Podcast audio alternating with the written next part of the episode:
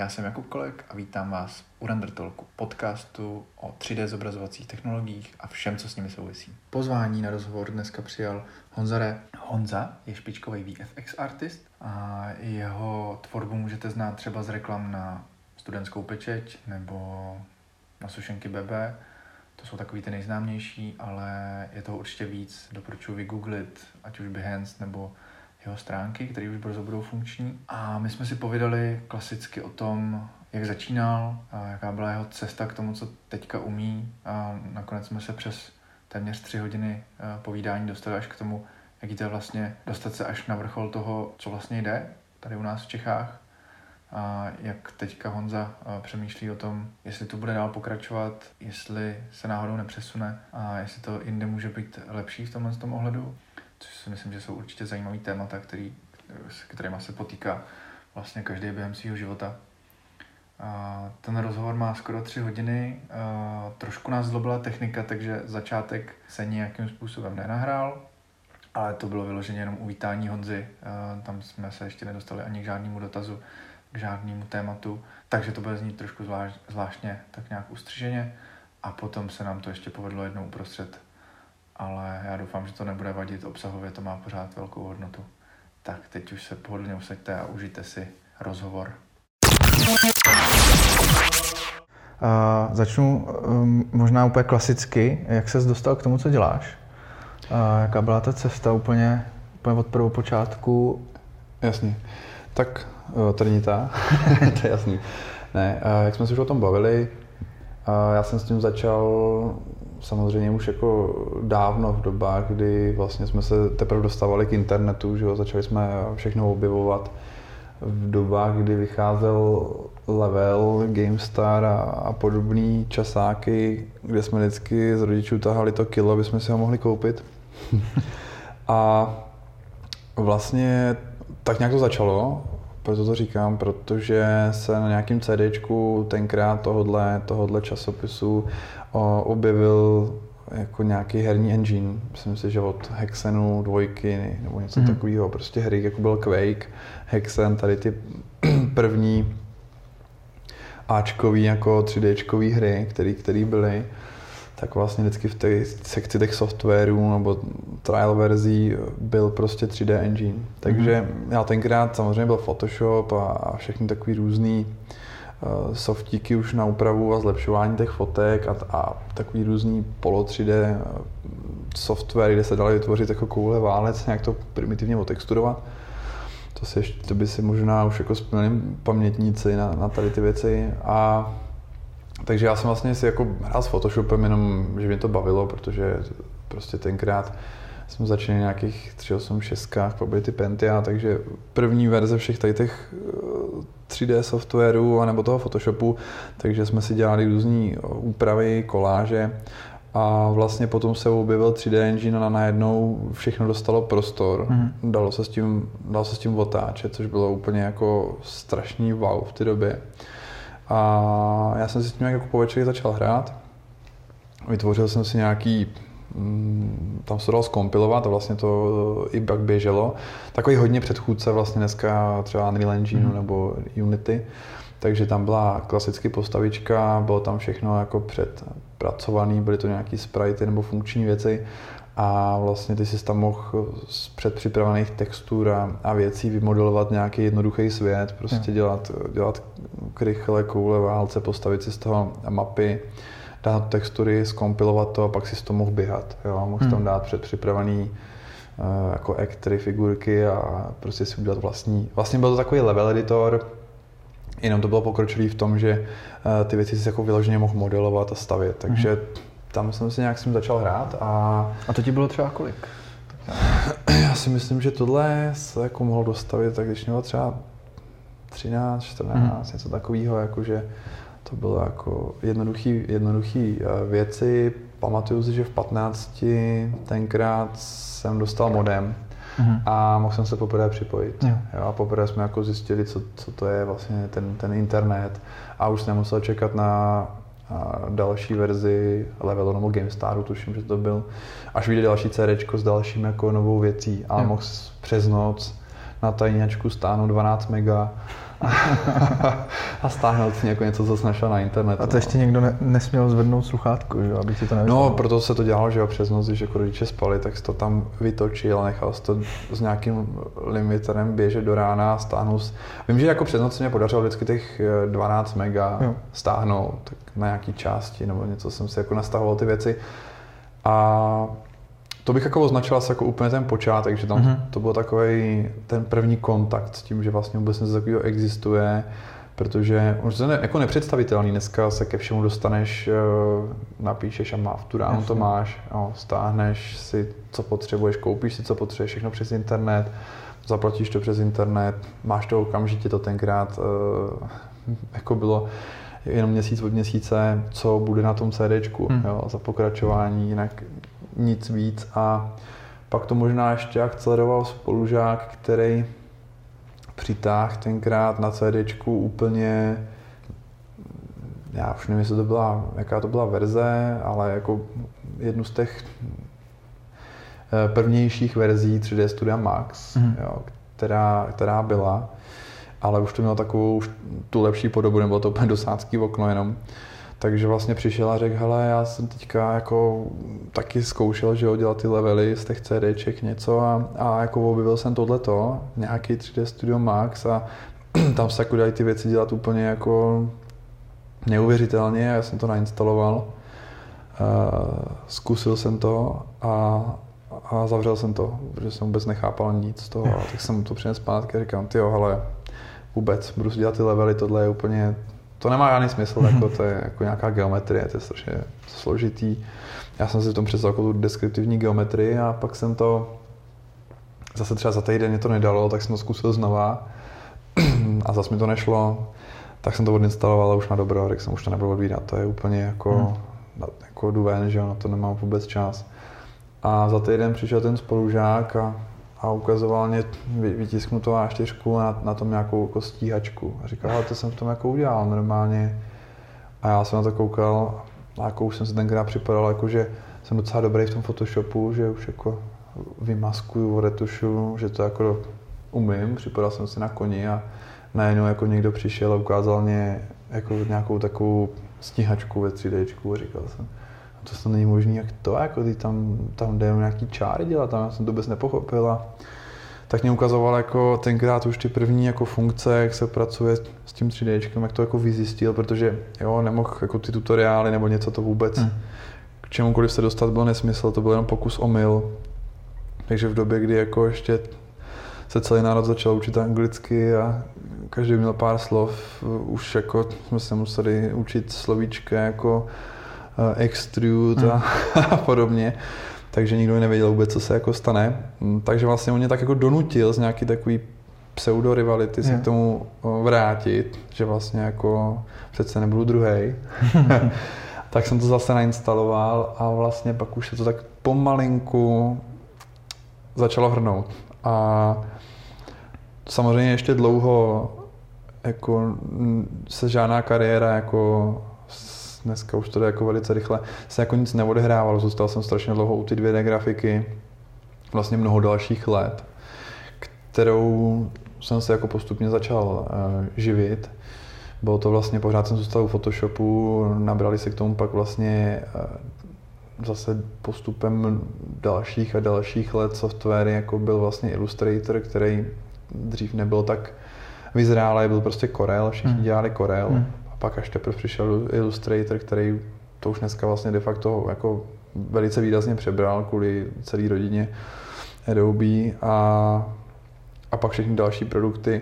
Takže vlastně já to beru jako obrovskou výhodu, protože dneska, já tomu jako nechci říkat nějaká rychlokvaška, to vůbec ne, zase se vrátím k tomu, o čem jsme se bavili, uh-huh. že jsem vlastně byl jako nucený si projít tím úplně od začátku, já to vždycky říkám jako od vizitky, uh-huh. jo, což už dneska, a samozřejmě je to, někdy to je dobře, někdy špatně, dneska už je to nepotká, dneska už je to je strašně rychlý, vybereš si, že by tě bavilo dělat nej, třeba simulace a zaměříš se prostě jenom na to a budeš dělat simulace a budeš v nich jako velice rychle dobrý, pokud uh-huh. se tomu budeš věnovat pouze a jenom tomu, ale pak samozřejmě jako seš omezený na tu jednu disciplínu a odráží se to na, na zbytku věcí, což samozřejmě není vůbec, vůbec špatně, pakliže seš stoprocentně rozhodnutý, že budeš dělat jenom tohle, jo, což v českých podmínkách bych teda úplně nedoporučoval, ale zase samozřejmě pro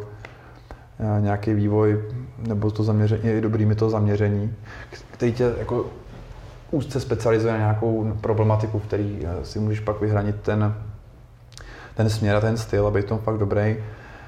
Já jsem věděl, že tudy ta moje cesta nepovede a vlastně tenkrát to ani nešlo hmm. a zůstal jsem vlastně v oboru reklamy, kde to bylo úplně obráceně, tam bylo potřeba obrovská všestrannost, hmm. jo, vlastně umět se vypořádat s, jako s rozličnýma projektama, protože každý klient vyžaduje jiný přístup, každý klient má jiný zadání a to je zase vlastně to, co mě tam bavilo, ta neskutečná jako rozmanitost, jo? Mm. Že nedělám jenom simulace vody nebo něčeho no. pořád dokola, ale vlastně každý de facto ten měsíc, co ti třeba začne projekt nebo něco, se začne dělat něco úplně nového, takže se ti ta práce vlastně vůbec neomrzí a jakoby ta škálovatelnost, ty kreativy je jako nekonečná, mm. takže proto já jsem i do dneska zůstal, za prvé je to daný tím trhem a těma potřebama těch klientů, kteří chtějí vlastně pořád něco jako jiného, lepšího. Uh, někdo chce produkt, někdo chce abstrakci, takže se to musí jako přizpůsobit, což je fajn. Na druhou stranu nevýhoda tohohle je, že musíš jako sledovat strašně moc těch trendů a tak nějak se v tom jako posouvat ve všem. Samozřejmě nikdy nebudeš tak dobrý jako ty lidi, co se specializují na tu danou oblast. Hmm. Ale abych teda odpověděl na tu otázku celou, tak tohle už je nějaký zase konec. Já jsem si to zažil od začátku, od úplně toho prvopočátku, že vlastně jsem na vysoké škole dostal takové ty zakázečky.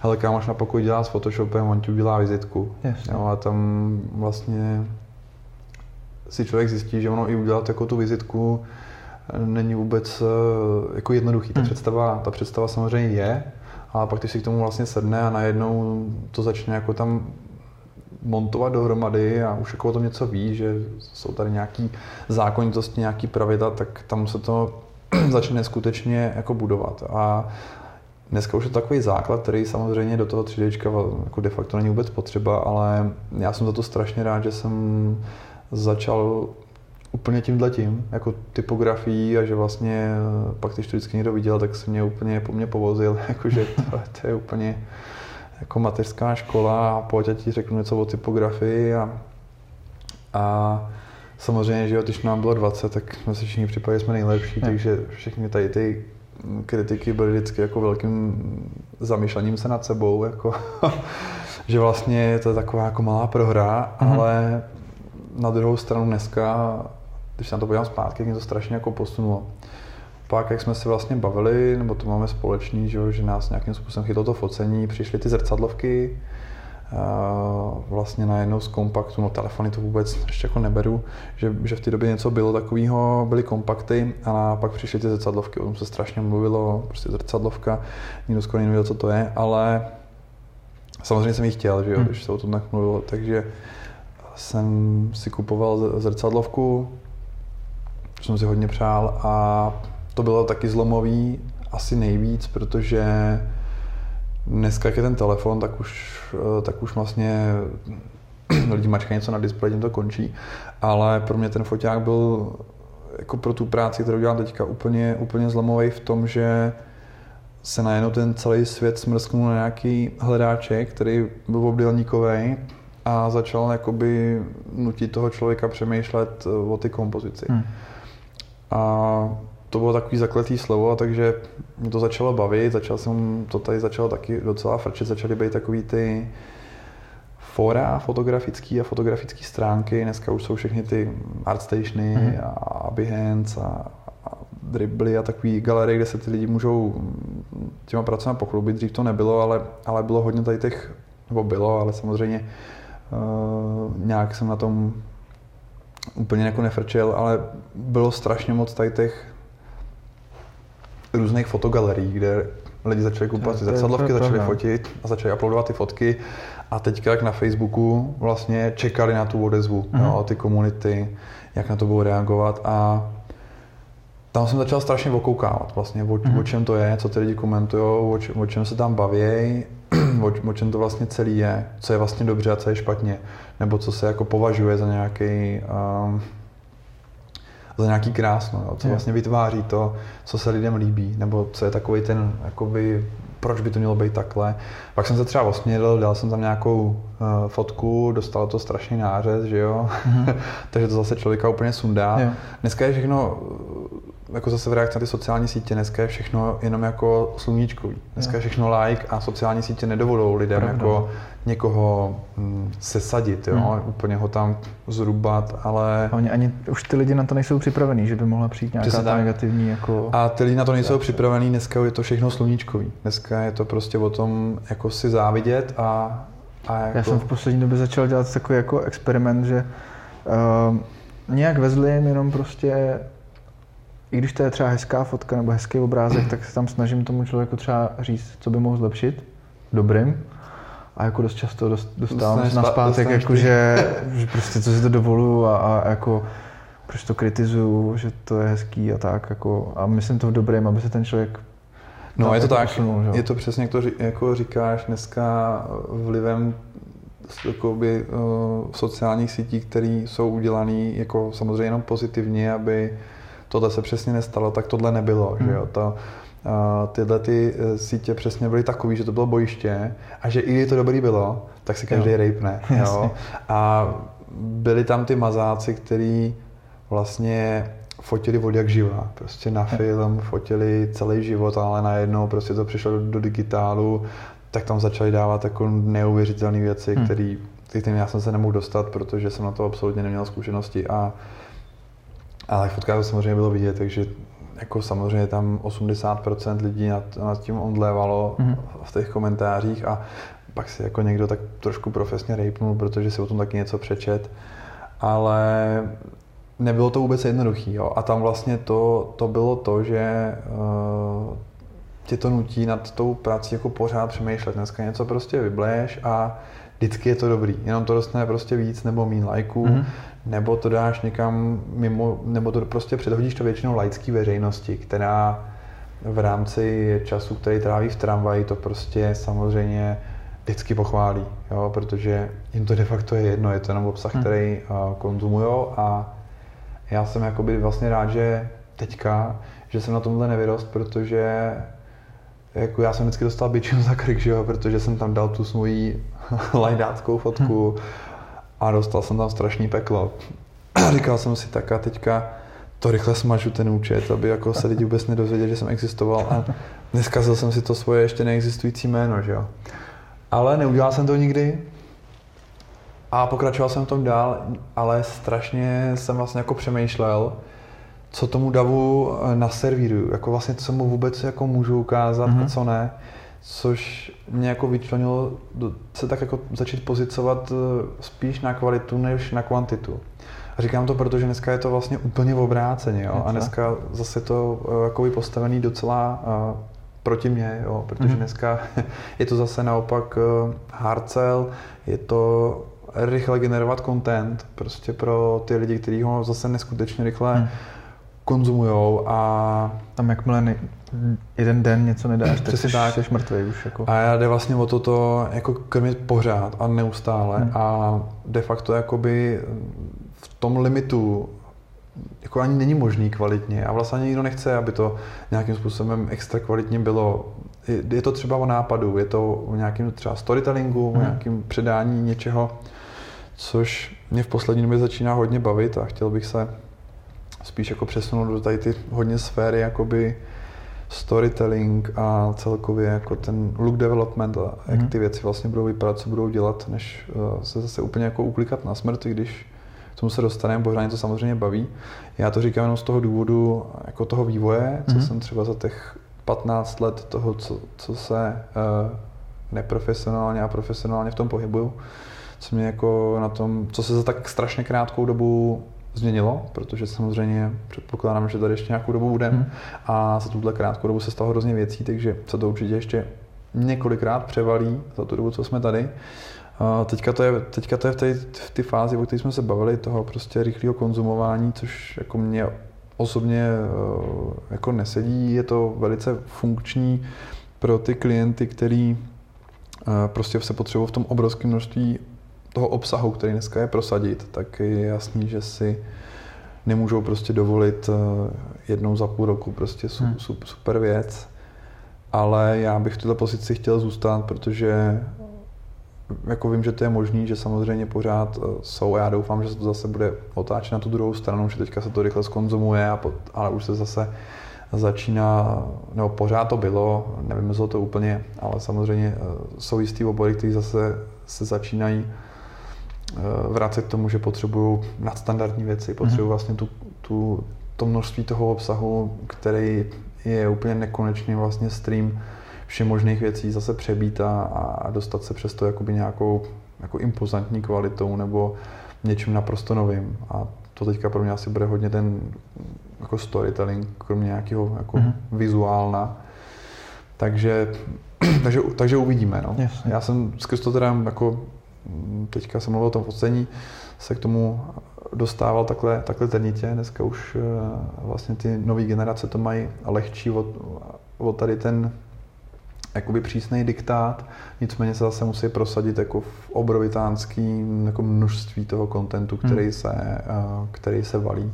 A samozřejmě jako je velké množství jako šikovných nebo extrémně šikovných lidí, protože je to dostupný, dneska je to jako vlastně dostupný a dá se doma vytvořit jako neuvěřitelné věci, které hmm. jsou schopní konkurovat prostě jako velkým studiím nebo a velkým produkcím, protože to prostě jde.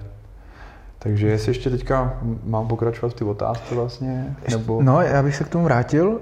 Vlastně mluvil jsi o, o té grafice, pořád to byla, nebo teďka děláš reklamní vlastně, mm-hmm.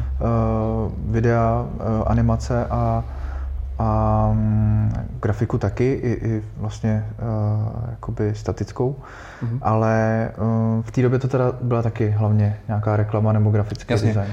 V té době to byla hlavně reklama, vlastně touhletou fotkou, která mě začala bavit, se začalo všechno spojovat dohromady. Mm-hmm. Jo, začalo se spojovat vlastně to retušování, ten Photoshop, sem tam nějaká, že jo, ta, ta vizitka a vlastně jak funguje křivky, že jo, vektorová grafika, společně, že jo, zahledal cesty, jak to dát dohromady s tím písmem, takže nějaká typografie, do toho samozřejmě focení a všechno to jako začalo dávat smysl. Ono mm. se to najednou začalo jako prolínat, že jo, takže celkově kompozice, vnímání barev a pak teda zejména u toho focení světla začalo jako zapadat, protože většinou ten reklamní vizuál se sestával vždycky ze všeho, že jo. Byla to nějaká fotka, ať už teda jako produktů nebo lidí, ta musela mít jako velice specifickou kompozici, protože něco ukazovala, něco nabízela, něco prodávala, hmm. takže bylo potřeba vědět, kam se s tím dostat, kam to umístit. A to všechno bylo ještě potřeba doplnit samozřejmě o nějakou message, takže bylo důležité pracovat s textem. A to už zase třeba dneska Příště jako vidím, že jsou lidi strašně jako technicky zdatní, extrémně prostě dokážou vytvořit neuvěřitelné věci a pak z toho vlastně dělat nějakou prezentaci nebo to chtějí jako odprezentovat jenom jako poster, mm-hmm. tak jako vidím tu neuvěřitelnou technickou zdatnost a pak jakoby dohromady třeba s nějakým písmem nebo s něčím je to většinou takový jako, mm-hmm. si říkám, no jasně, to už jako je vidět, že dneska ty lidi jsou jako technicky už jako hrozně daleko, ale zas už taková ta klasická stránka jakoby práce pak s kompozicí s písmem tam třeba není. Mm-hmm. Vůbec tak, neříkám, že to jako ta kreativa, něčemu vadí, ale ta kreativa, že se jakoby vytrácí. A to, jak jsem říkal, jakoby, že už se víc teďka do budoucna chci zaměřovat právě na, na ten jako storytelling, na to výtvarno, hmm. na to, co jakoby není čistě jako jen tak technický, protože tam jako chci zužitkovat ty zkušenosti. No. Hmm. A tohle vlastně se všechno promítalo na začátku do týmí, do týmí tvorby. Tam jsem strašně mockrát samozřejmě jako škobrt a hrozně mockrát, jako jsem, hrozně moc jsem se naučil, protože od tady těch vizitek, kdy jsem byl de facto malej kluk, tak to na vás každý zkusí všechno, že jo? Takže to byly takový přivýdělky na, na vysoké škole, kde vlastně se vždycky ten miniaturní projekt protáhnul do, do týdenního, dvoutýdenního, protože jsem vlastně zjišťoval, jak se vlastně vyrábí jenom vizitka, jo? Mm-hmm. Že jsou nějaký spadávky, jak se dělají tiskové přípravy a to mě pak samozřejmě jako asi nejvíc dalo moje jediné zaměstnání v životě, vlastně jediný, kdy jsem byl zaměstnaný. Mm-hmm. A to byla vlastně reklamka v Brně, kam jsem se takovou relativně náhodou dostal a to mi, to mi dalo hodně. To byl takový ten jako základ, ten start, kde jsem prostě dostal tu výbavu do toho, abych mohl vyběhnout do světa. To říkám, jsem byl na vysoký, takže já si myslím, že mě bylo, neřeknu to úplně na rok správně, třeba dvacet a dvacet jedna, něco takového. A byl jsem, byl jsem v ní dva roky, mm. byl to relativně malý tým lidí a tam se tohle všechno zužitkovalo, protože jsem vlastně mohl fotit, mohl jsem retušovat a vlastně v té době na vysoké škole, co jsem studoval, jsem docela poctivě drtil to tři déčko. Mm. Zůstal jsem u toho Maxe, protože mě vydržel ze střední školy, už jsem ho jako měl objevený. Ale nedělal, dělal jsem to úplně jako jinak, než se to dělá dneska. Dneska se vlastně lidi to učej a pořád jakoby něco vytváří a hned to jako dají ven, vytvoří mm. a hned to dají ven. Já jsem jako nic dávat ven nechtěl, že vlastně si počkám na to, až budu v nějakém stavu, že mm. se budu cítit, že ven něco můžu dát. Takže jsem se spíš učil ten software a dělal jsem si takový vlastně svoje vlastní, dneska se tomu říká R and D, že jo, mm. takový ty pokusy. Dneska je to samozřejmě jako velice chtěný komunitou, tady ty R and D ukazovat. Dřív nikdo nic takového vidět nechtěl, takže se s ním dělat nedalo ani. Takže jsem se postupně učil všechny takové ty klasické věci toho tři déčka, jako je prostě naučit se modelovat, cvítit, a pak vlastně nějaký partikly a, a takové ty efekty, co se dá, co se dá dělat, vlasové systémy, nějaký srsti, česání, všechno prostě, co v tom tři déčku bylo možné. Začali se vlastně, začal jsem zkoušet i jiný softwary, co byly, k kterým jsem se později pak vrátil, to je třeba Maya. Takže dneska mám jakoby ty softwary tak jako zhruba při sobě, nebo začal jsem se učit při sobě a poprvé jsem to zužitkoval vlastně tady v ty reklamní agentuře, mhm. kde ze začátku teda jsem si prošel tiskovinama a všema klasickýma věcma, což, což se vždycky hodí, že to bylo, to je super. A vytváření vizuálů. A potom se to postupně začalo prognat do toho tři déčka a začal jsem vlastně kombinovat tři dé grafiku s dvě dé grafikou. To mm-hmm. bylo pr- takový další průlomový krok, že vlastně jsem se v tom tři déčku dostal do fáze, že jsem si dokázal vytvořit uh, věci ve tři déčku, ty shapey, co neexistujou. Všechno to jsem potřeboval a zbytek se prostě dofotil a spláclo se to dohromady. Mm-hmm. A zru- tohle zhruba byla doba vlastně Playgroundu, Honzy Rambouska, mm-hmm. který už tohle vlastně, v, já jsem byl v Brně, v Praze rozjeli a samozřejmě to byl, to byl můj velký vzor, mm-hmm. protože vlastně ve stejném softwaru de facto, což pro mě byla jako výzva, vytvářeli tenkrát přesně takovýhle uh, reklamní vizuály, kdy vlastně fotili jako krásné reklamní fotky a doplňovali to o ty neexistující tři dé věci. Mm-hmm. A to pro mě tenkrát bylo hrozný wow. Yeah. Byla to moje jako modla, vůbec jsem se nerozlížel někam do světa a ten svět ani jako pro nás internetově nebo digitálně nebyl tak otevřený, abych jako měl ten rozhled. Mm. Takže to pro mě byla úplně jako velká věc, to, co dělali uh, kluci v Playgroundu. A než jsme se poznali, vlastně tak, což vlastně tohle pořád mluvím mnoho a mnoho let zpátky, hmm. tak to pro mě byla taková velká výzva, že jsem viděl ty fotky jako pak někde v časopisech, nebo se objevil nějaký breakdowny, nějaký videa k tomu, vlastně jak se to dělalo, tak, tak vlastně to bylo něco, k čemu jsem hrozně chtěl jako směřovat a to bylo to, co jsem se snažil dělat v té reklamní agentuře. A... Takže to, že jsi začal jakoby nějakým způsobem implementovat do té své práce to tři déčko v té agentuře, mm. to byl tvůj jako uh, impuls. To byl takový můj uh, impuls, protože uh, já už jsem vlastně jakoby začal tušit, že... Nebo se někdo dozvěděl, že, že to jako umíš? Jo, tak to, tak to přesně. A on řekl, hele, Tyjo, tak pojď to zkusit, pojď, pojď to jako využít. Jasně, tak to přesně bylo. No. Já jsem vlastně si po doma začal budovat takový portfolio, mm-hmm. takže jsem si říkal, udělám si takový ty klasiky, udělám si interiér, udělám jo. si auto, udělám si produkt a začal jsem si takhle prostě po večerech dělat tyhle ty věci. Mm. Vím, že to tenkrát, že, protože jsem se na tom učil, stálo jako hrozně moc času, že to ty víkendy, večery, hmm. jo, využíval jsem vlastně každého volného času, abych si vlastně zkusil, jak to všechno funguje a vytvořil jsem si takové úplně jednoduché stránky, naházel jsem tam tady ty věci a toho si vlastně jako všimnul ten, nebo dostali jsme se v rámci řeči uh, s kreativním ředitelem z té agentury, dneska mým kamarádem Tomášem vlastně, jakoby na, v řeči k tomu, že vlastně jsem mu řekl, že mě baví takovéhle věci. Hmm. Jo, aniž bych tušil vlastně tenkrát ještě, že, že vlastně to je třeba kreativní ředitel ty agentury. Jak jsme se to začali bavit, a vlastně paradoxně ještě tenkrát v kyně, když dávali Avatara, hmm. když jsme se vlastně bavili o těch tří dé technologiích, tak si myslím, že jsem se nějak o tom zmínil, že něco takového mě baví nebo dělám a to mě vlastně přivedlo k tomu pohovoru v tyhle ty agentuře a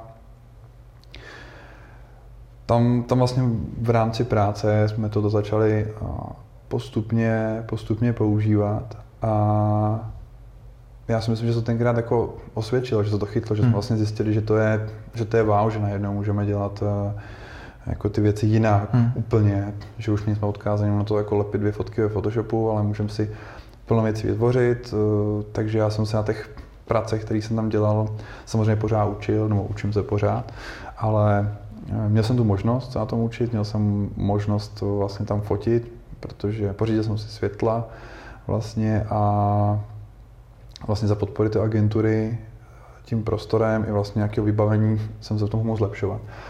A proč vlastně pořád mluvím o tom focení, tak je to vlastně o tom, že to focení mě dalo vlastně nejvíc nejenom v té kompozici a vlastně toho nějaký ty orientace se v tom prostoru, ale hlavně jakoby v tom vnímání toho světla celkově, to zase přinesly, přinesly ty světla, kde vlastně jsem se musel naučit kompletně jako tu teorii toho světla, hmm. jak to funguje, jak se ty věci svítějí, proč se tak svítějí. Já jsem na tenkrát tři, čtyři světla, softboxy, něco a tam vlastně tohodle času se jako objevil, kromě, kromě dalších lidí, který bavíme se pořád o té české scéně, která, která byla kdysi. Ono v tom digitálním, v tom dnešním digitálním světě je kdysi je jako pár let, protože no, to je strašně jako dopředu. Takže vlastně po Honzovi Rambouskovi, který vlastně přišel s Playgroundem a s touhle pro mě jako převratnou věcí v té reklamě. Tady byli samozřejmě další lidi, nebo jsou další lidi, jako je určitě Tomáš Miller, ten mě určitě svojí tvorbou taky jako víc přivedl na to se tomu věnovat. Byl to vlastně další člověk, který uh, už tenkrát dělal skvělý retuše a kombinoval to se tří déčkem, což bylo přesně to, co mě zajímalo. Takže to byla další věc, co mě ovlivnila a do třetice, nebo určitě těch lidí bylo víc, bych uh, zmínil z standu Peteru, který vlastně byl fotograf, takový ten hodně kreativní fotograf, nebo je pořád hodně mm-hmm. kreativní fotograf. A ten zase přišel s Lightgardenem a to byla vlastně škola retušování, focení, svícení. Udělal k tomu ty známý CDčka, který obletěli podle mě celou republiku. Mm. Takže samozřejmě jsem se taky koupil a vlastně tady ta kombinace těch třeba lidí mě na začátku hrozně moc jako ovlivňovala, mm. protože byli tady, byli v Čechách a opravdu to dělali. A dělali to a dělají to uh, dobře, takže vím, že jsem tenkrát už jako dělal i na ten seminář uh, vlastně tohle focení na ty světla, jo, protože já jsem se s tím hrál doma, chtěl jsem to slyšet od někoho, kdo to dělá profesionálně, že se to fakt takhle dělá, protože yeah.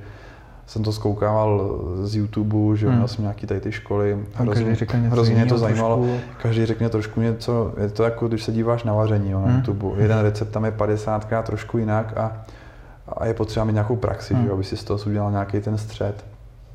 A to jsem hledal si v tom focení, takže samozřejmě něco ukazuju na tutoriálu, nějak to funguje v realitě a nějak se to zkusíš na tom semináři. Takže jsem se snažil jezdit na takovýhle různý semináře, dívat se na všechno, co bylo dostupné, protože ono toho za stolik nebylo. Jo. Jako dneska toho je úplně neuvěřitelné množství.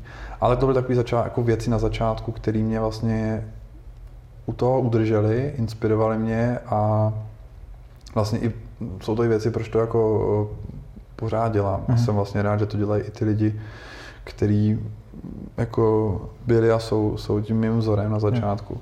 Takže to byl pro mě takový ten začátek a vlastně i nějaké rozhodnutí toho, že vlastně budu dělat reklamu, což, což se snažím lidem takhle neříkat, protože když někomu řekneš, že děláš reklamu, tak si každý představí, že děláš něco, co ho sere, když se dívá na YouTube na videa, jo.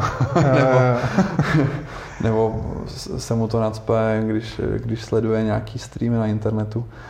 A, ale tak to samozřejmě jako není. Já si myslím, že všichni tady ty lidi se snaží právě do tady těch věcí dostat maximum kreativy, hmm. aby, aby to nebyl ten prací prášek, jo. Nebo aby to nebyl alzák. Jasně, a teď no. nechci urážet kluky, kteří dělají alzáka, protože vím, že se snaží to dělat taky dobře. A, no, takže to je vlastně, to byl vlastně takový ten start, ten, ten začátek, ten push. A když to vezmu z pohledu uh, jakoby toho tvýho oficiálního vzdělání, protože tohle všechno si, co jsi říkal, tak uh, jsou to vlastně nějaký tvý vlastní cesty, jak jsi hledal, mm-hmm. kde se prostě naučit něco k fotce, kde se naučit uh, ten tři dé Max a tak. Uh, tak to, co jsi studoval na té vysoké škole, to s tím nějakým způsobem souviselo? Jo, no to s tím vůbec nesouviselo, vůbec. Že jo? To je, jak jsme se už bavili spolu, protože jsme měli velice podobnou tu cestu. Aha. Šel jsem na výšku, protože se to tak prostě dělalo ve střední škole. Jo, neměl jsem žádný vztah k tomu, že bych šel na přesně tuhle výšku. Vlastně asi se to úplně nějak jako oficiálně neříká, ale já jsem vlastně šel na výšku, protože jsme měli nějakou kapelu na střední a uh-huh. všichni řekli, hele, my jdem do Brna, pojď taky, budem hrát, tak jsem šel taky, že jo. Uh-huh. To je celý. A, a vlastně jsem byl rád, že nějakou jdu, protože jako, to tak chtělo, nechtěl prostě, si s tím jako no. dělat kafe, že jo, takže takže jsem šel prostě do Brna a tam jsem jako šel na vejšku, no a to je, to je celý. Um, pamatuješ si, nebo jestli vůbec jako existoval, nebo, nebo jestli, jestli vůbec nějaký takový byl zlom, kdy jsi jako řekl, hele, tak tady tohle mě baví, ale vlastně se tím dá i dobře jako živit, tak ne, to prostě, nebo mohlo by se dát v budoucnu, tak možná jako se do toho opřu, nebo jenom jsi to fakt dělal, že tě to baví a sem tam přišla nějaká, nějaká možnost si tím přivydělat, tak hmm. prostě to šlo tak nějak plynule, organicky a ty se svez. Jo. Nebo byl v tom nějaký plán? To druhý, to druhý. Uh, určitě, mm, jasně, tak tenkrát já jsem, no to je vlastně tak nějak pořád stejný se mnou, ale to bylo jako turbulentní vůbec, já jsem o ničem nepřemýšlel, že to ti je dvacet a všechno je no, nejlepší, jasně. takže já jsem jako vůbec se nestrachoval. Jako a říkal jsi, že jsi dělal nějaký portfolio? Ne... Tak... Jo, to jo, určitě. Uh, jako vůbec jsem neměl žádný plán. Vůbec jsem nepřemýšlel o tom, že se tím budu uh, živit. Ani jsem se tím neživil. Já jsem si na Vysoký našel brigádu, uh-huh. která s tím vůbec nesouvisela. Uh-huh. Bylo to normálně v obchodě. Uh-huh. Uh, sice teda jako s kreativníma potřebama, takže částečně tomu blízko, ale, ale vlastně jinak ne. Takže jsem měl normálně brigádu na vysoké škole. Jako, jako, jako asi každý. A tam jsem si prostě přivydělal nějaký peníze. A tohle jsem si dělal ve volném čase. A učil jsem se ty věci. A bylo to takový jako, bylo to vlastně, bylo to hobby, že? Bylo to koníčí, bavilo tě to, takže hmm. prostě na ty vysoký máš strašně moc času. Takže s ním můžeš naložit jak chceš, takže kromě nějakého sportu a toho, že jdeš občas ven, což já jsem úplně jako nebyl takovej, nechci říct, že jsem asociál, jo, ale že bych zase každý nebyl na party, to ne, takže jsem tomu věnoval docela dost času, mm-hmm. protože mě to bavilo, ale vlastně nebyl tam žádný plán. Neříkal jo. jsem si, hele, já se to naučím, protože vím, že za deset let tenhle svět se potopí Jasně. do úplně jako totální digitalizace a, a já se na tom povezu. To si ne, ani nemohl vědět, že jo? To vůbec, to jsem ani nemohl vědět. Já jsem prostě chodil do školy, kde jsem studoval věci, ve kterých si myslím, že nejsem úplně dobrý, jo. ale prostě jsem tím prolez. Ale byla tam viděna toho, že na té škole, kromě teda jsem dělal fakultu strojního inženýrství, takže mm. jak jsme si říkali, matiky, fyziky a, a kolem jsme měli lidi, co dělali í té a elektro a stavebku architekti, to bylo takový, jsme byli prostě promíchaní na těch kolejích, takže oni de facto měli všichni to stejný, matiky, fyziky, hmm. mechaniky a, a vlastně každýho půl roku se rozloučil s půlkou svých kamarádů, kteří odjeli domů na Vánoce nebo na prázdniny a už se nikdy nevrátili. Takže to bylo fajn a A vlastně tohle, tohle tak vykrystalizovalo. No. Prostě já jsem pracoval na té brigádě a tam náhodně jsme se potkali, jsem se potkal vlastně s lidma z ty agentury hmm. a tam nějak vyplynulo, že hele, já tohle dělám, mě to baví. Hmm. To byl ten úplný start. Jo. Takže bylo to bezúčelný, protože jsem to nemohl vědět, bavilo mě to, věnoval jsem tomu hodně času, dělal jsem si nějaké věci pro sebe. Vůbec jsem jako nepřemýšlel o tom, že by něco takového mohlo být. A vlastně na té fakultě naší byl volitelný obor průmyslový design, uh-huh. což je do dneska. Takže já jsem tam nějak tak neoficiálně se začal o to zajímat, začal jsem tam chodit. Poznal jsem se, se s lidma z toho ateliéru toho produktového designu, takže oni měli produktový design. Já jsem už v té době uměl tři déčko, tak jsme to tam nějak začali jako tak kombinovat. Uh-huh. Já jsem tam sice nechodil oficiálně, ale, ale vlastně jsem tam jako koukal spousty věcí. Udělal jsem tam vlastně jakoby nějaký tady ty tři déčka, nebo pomáhal jsem zase třeba, že to byla vlastně parta lidí, který, který jsme se jako skamarádili, takže jsme tam takhle své pomoci prostě dělali plno věcí dohromady. Já jsem se tam vlastně učil to tři déčko, protože jsem mohl vlastně třeba pomoct těm lidem s těma tři dé modelama a podobně, takže to bylo, to bylo fajn, to bylo prostě vysoká, máš hodně času, mi s tomu věnovat, takže to byl, tam jsem dostal ty základy, z toho všechno začalo jako mísit dohromady, dneska už by to šlo jako určitě daleko rychleji, jo, protože něco bych si vybral, někam bych se zaměřil, ale já si zase myslím, že to, že jsem to nepřeskočil a že vlastně jsem to musel mít to jako hard way, protože vlastně ani jinak nešlo, hmm. tak jsem si zase měl šanci vybudovat nějaký jako relativně, si myslím, velký, bez toho, abych si nějak chválil jako kreativní vnímání těch hmm. věcí. A tím, že to šlo jako pomalu a pomalu to v tobě rostlo, učil se z toho jako po těch hmm. kusech a strašně moc si z toho jako mohl zkusit, tak se to tak se to jako začalo hrozně vstřebávat. Jo? Nej, na nic jsem se nespecializoval, nebo zase, ono, ono strašně záleží, co si vybereš dneska, už totiž těch možností disciplín je jako hrozně moc a, a dostaneš se do toho daleko rychleji, protože dneska ty možnosti jsou, jasně. jsou školy, ale jsou možná kurzy. Je to velká hodnota, jako uh, to uvidíme. To je... Mít to jako všechno pospojovaný, protože um, zase ty lidi, kteří budou jako hluboko v něčem, nedohlídnou vedle, uh, prostě ne, nedokážou si. Víš co? Jasně, ale tak to je jakoby diverzita těch lidí a vlastně ta, ta použitelnost jakoby každýho z nás. Jo, někdy potřebuješ specialistu, člověka, jako který dokáže řešit jeden problém do no. absolutního detailu, třeba, do hloubky. Když to třeba převedu na, na to automatizaci, která nás jakoby hmm. nám visí, visí jako nad hlavou, tak asi bude jednodušší nahradit někoho, kdo je takhle úzce specializovaný ně, nějakým jako, ať už jako fyzickým robotem, anebo jako softwarovým. Jako my pořád říkáme, že tak... jako jediný, co snad nepůjde, doufám, je tak nahradit, je ta jako lidská, přesně tak, no, to lidský vnímání jakoby toho, co to, toho vizuálna, hmm. jako, že vlastně nebo já doufám, že tohle jako nebude stroj nikdy schopné jako generovat jako lidský pocity nebo vlastně vnímání uh, hmm. těch věcí, jo, ale to se bojím jako říct takhle nahlas, jo, protože Jasně. přes pár lety si taky lidi nedovedli představit, že by mnoha tu nový věci lítaly. Hmm. Takže s nástupem umělé inteligence je možný jako, nebo nějaký biomechaniky, bio-í té technologií, kombinací všech těch, těch věcí, jako nikdo neví, co bude možný, no, jo, ta technologie Jasně. jde velice rychle dopředu, takže nevím, jako samozřejmě s tím, co máme teď, je jako lehký říct, že samozřejmě ano, tyhle věci se budou dát asi lehce nějakým způsobem zautomatizovat a samozřejmě uh, vymýšlení těch věcí a ta kreativa bude vždycky to složitý, ale jako kdo ví, že jo. Hmm. Uh, hele, když jsem si dělal um, rešerši a hledal jsem, hledal jsem nějaký materiály, které by se tě týkaly, uh, tak je... Jak jsme, jak jsme koukali na ty stránky, které jsou ve výstavbě, tak naš, na, Google mi našel LinkedIn, takže mm. tam jsem mrknul a tam vlastně ten tvůj životopis profesní začíná v roce dva tisíce deset. Mm. A to je, to je teda zhruba ta doba, o které jsme se bavili, kdy jsi jako nastoupil někam a...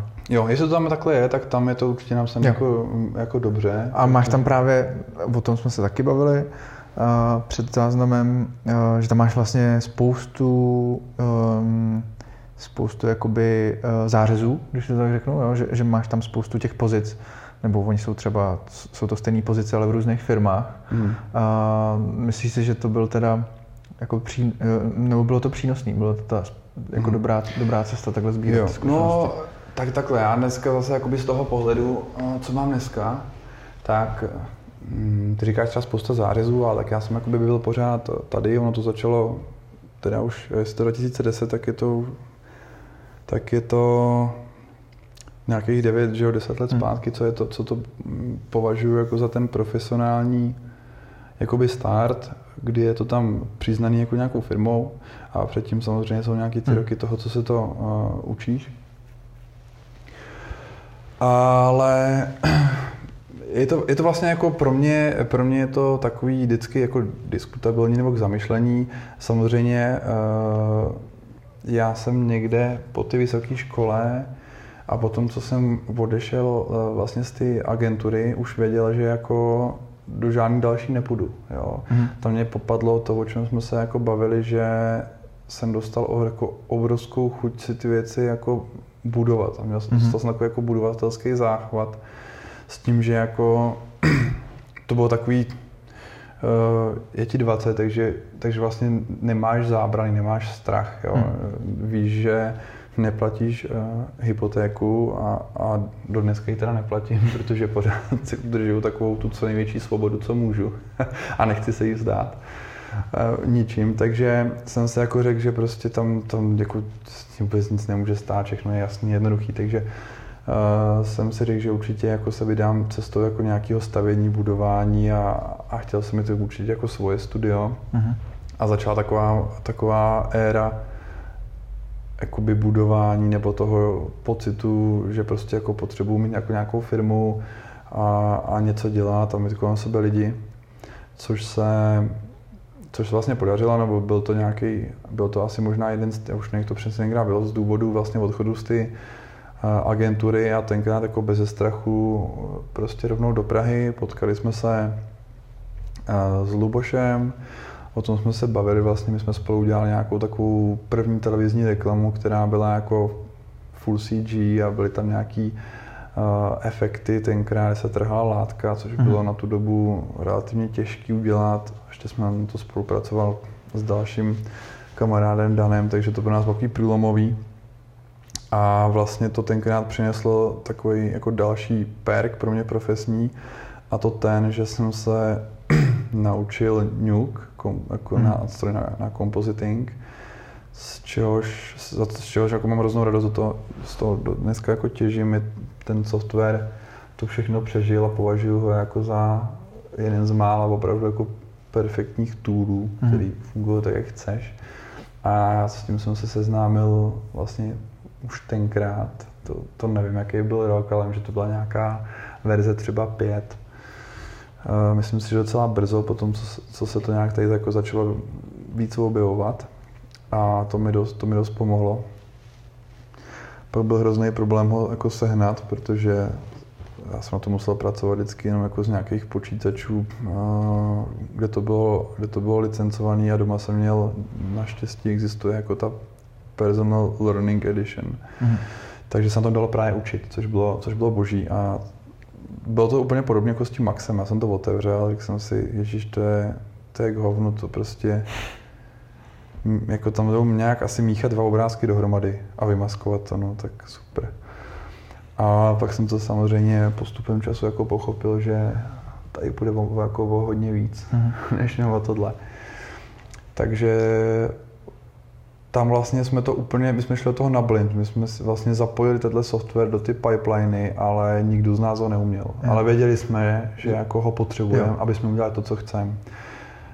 No to bylo docela málo času a vzniklo z toho šílené množství nocovek a neuvěřitelného jako pracovního nasazení. To byl takový ten případ fake it to make it, že jste vlastně řekli, že jasně to zvládneme. Přesně. Ale vůbec jste ještě ani nevěděli, jako co, co my jsme jako tušili, my jsme, nebo já jsem byl v takové fázi, že jsem tušil, jakože jasně dáme A přes B uh-huh. a bude to dobrý a nějak to prostě jako s kompozitorem ve, ve tři déčku jsme si jako věřili, to už jsme, uh-huh. to už jsme tam byli. V, v... Jako, v po, jako v pohybu, jo? tři déčku. Byl to pohyb, ale tam jsme si věřili, protože jsme na to byli dva, že jako jsme v ty fázi, který potřebujeme být a že jako víme, že to dáme. Jo. Jo? Sice tenkrát rendering byl, byl, byl šíleně bolavej, protože uh-huh. ty počítače vůbec nebyly výkonný, jsme to snad ještě renderovali na, na notebookách, pak na jednom stolním, no. Jo, a ještě jsme, vím, že jsme snad ještě doma jsme jako, že jsme to měli na, samozřejmě spoustě dvou, čtyřjádrových počítačích, aha. kde jeden, dva zubožený čtverečky běhali prostě po ty obrazovce, takže jsme to museli distribuovat, kam to šlo. Já no. si ještě pamatuju, že jsem tu scénu vozil na flašce jako k kámošům, jo, a tam jsem jim prostě přes noc odpaloval ty rendery a ráno to zase sbíral na ty flešce, jo, takže to byly úplně neuvěřitelné případy, které jako dneska jsou úplně skvělý, když se na to jo, zpětně... Dělali jsi s takovou farmu, jako. Zpětně, jasně, po kamarádech jsme jako dělali farmu, že to bylo výborný a pak nás čekala ta druhá fáze, to vlastně bylo to, teda spojit v tom NUKE, tak hmm. jsme říkali, hele, když bude nejhůř, tak prostě jenom jako A přes B, spojíme do obrázky a čau, jdem s tím pryč. Ale my jsme na tom projektu začali jako objevovat, že tam vlastně ty funkce, které jsme potřebovali vždycky, jo, tak tady uděláme nějaký glow, tady trošku tohle, a tady trošku tamhle toho a tak nějak jsme se jako velice rychle na tom naučili ty věci, co jsme potřebovali, které jsou dneska úplně jako standardem v každodenní práci a nebo jako potřebuješ to, když děláš jo, to tři déčko, takže to je skvělý a tam mě to vlastně jakoby odtrhlo od ty klasické dráhy jakoby After Effectů, mm-hmm. který by pro tu moji práci tady třeba byly úplně, úplně jako nevhodný. Jo. Teďka nechci, by to znělo, že to nějak odsuzuju, ale od té doby to pro mě bylo jako naprosto jako nepostradatelný tool, protože jsem věděl, že ne, na tohleto je to, je to prostě skvělý. Jo. Mm. Takže to byl takový další jakoby, jako perk, který tam přišel a odstartovalo to vlastně to, že ta reklama byla na tu dobu teda jako full C G, což, což bylo, což pro nás byl strašný výkon a do dneska ji jako určitě máme, máme schovanou a, a bylo to fajn, nechali jsme tam spoustu hodin. No nicméně nás to vlastně seznámilo s Lubošem a dali jsme dohromady vlastně naší první firmu, což byl Striker. Mhm. A to byly vlastně takové jako první zkušenosti s tou firmou. Začali jsme prostě dělat firmu, měli jsme, měli jsme lidi a byly to vlastně takový ty... Takový to ještě, nechci, že to bylo na nečisto, protože já si myslím, že nám se podařilo to jako hrozně, hrozně rychle odpálit, jak jsme se vlastně bavili, že jsme se dostali na úplně jako super projekty a klienty, jako byla IKEA. Hmm. Škodovka, samozřejmě dělali jsme to něco napřímo, něco pro agentury. Vlastně ten model se tak nějak jako uchoval do dneska, že vlastně pracujeme pro klienty, kteří jsou klienti jako takoví, koncoví klienti, nebo agentury, nebo studia uh-huh. v Čechách nebo po světě. Je to vlastně de facto jedno. A to byla prostě jako hodně zajímavá zkušenost, protože vlastně jsme dali dohromady partu lidí, nebo jsme začali tím, co děláme, přitahovat lidi, kteří baví podobné věci, ať už to byli lidi jakoby z biznesu, nebo lidi jako výtvarníci, nebo artist. Mm-hmm.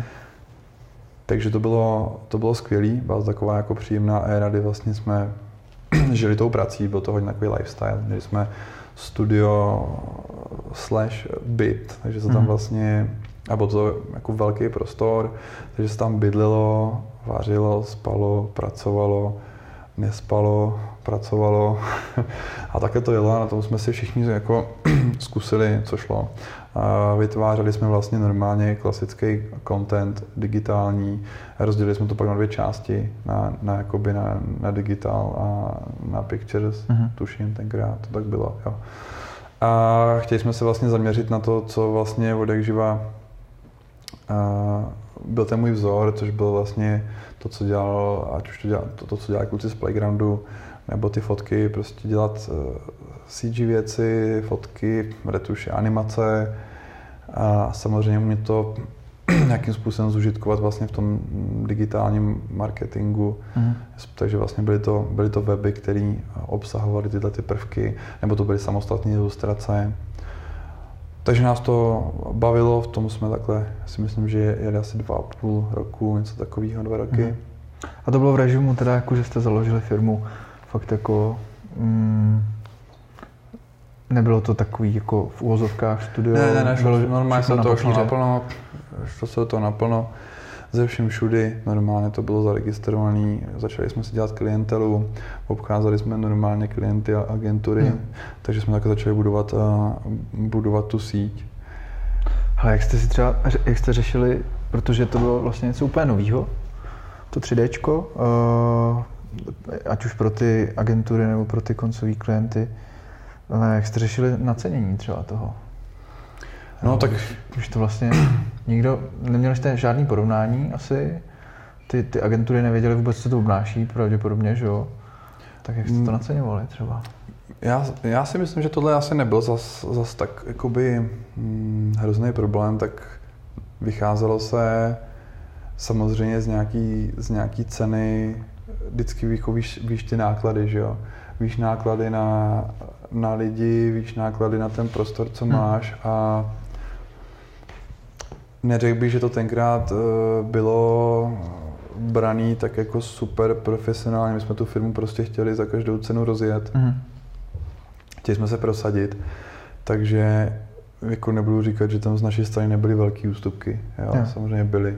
My jsme do toho jako dávali svůj čas a, a samozřejmě bylo to i na úkor třeba jakoby našich peněz, jo. Bylo to prostě za tou vidinou vybudovat tu firmu. Hmm. Jo. Dneska samozřejmě z toho pro mě plyne jako spousty poučení, který už vím, že uh, bych třeba znova takhle nedělal, jo. Ale myslím si, že bylo důležité, nebo je důležité si jakoby tímhle projít, nebo My jsme, my jsme měli ten příklad ty práce, která tě jako úplně neuvěřitelně baví, hmm. takže pro nás bylo důležité prostě za každou cenu jako se prosadit, udělat, udělat skvělé věci a samozřejmě to přežít. Hmm. Jo. A já si myslím, že to povedlo, že jakoby s těma prvníma projektama, co, co přišly, to přineslo nějaký peníze a vlastně rozrostl ten tým a rozrostli jsme se pak vlastně u dalšího společníka, takže tam vlastně byly ty segmenty, jak jsem říkal, jeden digitální, jeden picture,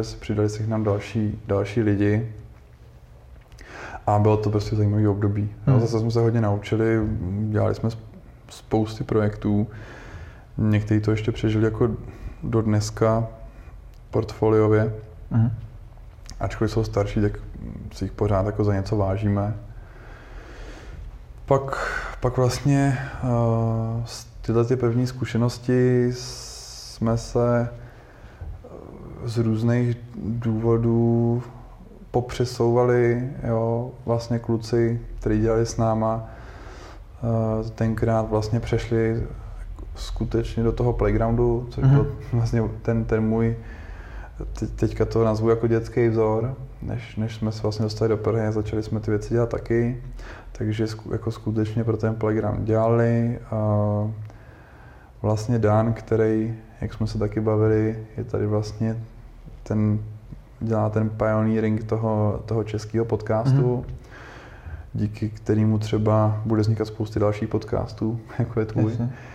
A bylo tam spousta dalších eh, zajímavých lidí, kteří dělali strategie a vlastně ten client service. Eh, Šimon, byl tam, byl tam Filip Slováček, který je výborný designer, vlastně, který měl na starosti všechny ty weby, co jsme dělali. Takže vlastně tam, tam se jako v jeden moment sešla, sešla hodně, hodně šikovných uh, lidí, kreativních, jakoby z ty Prahy, kteří do dneska, do dneska jakoby fungují v tom hmm. oboru. A byly to takový hodně jako zajímavý dva roky. Jo. Hmm.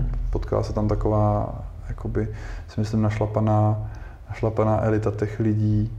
Dneska samozřejmě těch lidí už je zase taky spousta, hodně jich, hodně jich přibylo, bych někoho nějak jako nepodceňoval, že vím, že tady máme spousty jako šikovných lidí a, a co je teda smutný příběh, že ty nejšikovnější už tady nemáme. Hmm, to souhlasím. A, a potom to prostě pokračovalo, pokračovalo to dál. Přešel jsem vlastně zase, dělal jsem s kamarádem z Kostariky, který jako Kostaričan, vydrželo to nějakou dobu a pak vlastně jsem zase dostal nějaký tady ten zápal toho, toho jako, že bychom něco měli jako udělat vlastního. Mm-hmm. A vybudovali jsme, vybudovali jsme hub, mm-hmm. ten klasický prostě coworkingový centrum, chtěli jsme kolem sebe mít zase nějaký šikovný lidi, chtěli jsme být jako s těma lidmi obklopený, takže to byl zase takový skvělý rok v Holešovicích, kde jsme prostě vybudovali, vybudovali uh, nějaký prostor, potkali jsme další, další zajímavé lidi z oblasti webdesignu, programování, grafiky. Uh, tam jsem v tom tří déčku už pokračoval sám, mm-hmm. takže to byl pro mě takovej, takový freelancing nebo budování si prostě svýho jména, jenom jako svý značky. A po nějakým vlastně roce jsem se potkal. Vždycky do toho prostě vstoupí nějaká, jako nějaký element venku. Jsem začal dělat na projektu H B O pro Nomadi, dneska N M D S. Mm-hmm. A vlastně potkali jsme se názorově jakoby tak, že, že bychom chtěli těch věcí dělat víc. Dostal jsem vlastně jakoby nabídku začít ty věci dělat pro ně nebo mm. u nich, takže jsem pokračoval jakoby k ním. Hub jsme potom vlastně pustili, protože se ty lidi zase vydali různýma směrama a vlastně ten hub jsme zase přenechali někomu, někomu dál. Nicméně byl to takový uh, veselý rok, bylo, mm-hmm. to, bylo to fajn. Uh, zase se hodně, hodně se pracovalo, byly nějaký party, bylo to zajímavé. Takže fungoval ten hub i tak, tak jak jako hub správně fungovat má, ne, ne takový ty komerční teďka, co, co vlastně jako vrčí fakt jenom na ten, na ten business model, no, jako, že, že tam něco vytvořilo třeba? My jsme právě, dohromady. Ten původní plán vlastně byl vytvořit jakoby krásné místo, mm-hmm. ale chtěli jsme mít nějaký kanceláře společný, ale my jsme to jako placení nějakých horentních nájmů jsme řekli, OK, tak pojďme to jako pošerovat s ostatníma lidma, aby jsme se dostali jako na normální číslo a vlastně se to pak nějak přelnulo do toho, že OK, tak vlastně pojďme udělat normálně takový jako share space, ale vlastně my jsme do toho vůbec si myslím nešli, teda nemůžu mluvit za všechny, protože jsme to vlastně v pěti, v pěti lidech, tak jsme vlastně všichni primárně hledali nějaké místo pro sebe. Jo. Nechtěli jsme se je doma, takže jsme chtěli jako být spolu. Hmm. Plus vlastně OK, pojďme to v rámci toho, aby jsme jakoby ten nájem dostali na normální čísla nabídnout dalším lidem z důvodu toho, že teda uh, nabídneme hezký a velice dostupný prostor hmm. dalším lidem a zároveň nebudeme tady sami. Uh, potkáme spoustu dalších jako nových lidí, s kterými se můžeme různě prostě nanetworkovat nebo klikneme si, dopadne biznis hmm. nějaký další. Takže to byl jako ten asi hlavní jakoby důvod, myslím si, za sebe teda říkám, že tam dopředu nebylo vůbec jako daný, že uh, jdeme vybudovat komerční hub, který nás uh, bude živit. Hmm. To rozhodně nebyla ta myšlenka. My jsme do toho šli, jako, že budeme mít pro sebe super místo na pracování, kde budeme obklopený dalšíma šikovnýma lidma a když to něco vydělá, tak to jako reinvestujeme do toho hmm. prostoru, protože jsme věděli, že to bude tak spíš jako budeme rádi, že, že to jako něco jo. vydělá na pokrytí a, těch nákladů. No a tak to vlastně reálně i bylo. Jo. Vybudovali jsme něco, kde jsme sehnali. A fungovala ta komunita teda? E, nějaký další lidi. Já jako nefungovalo to určitě.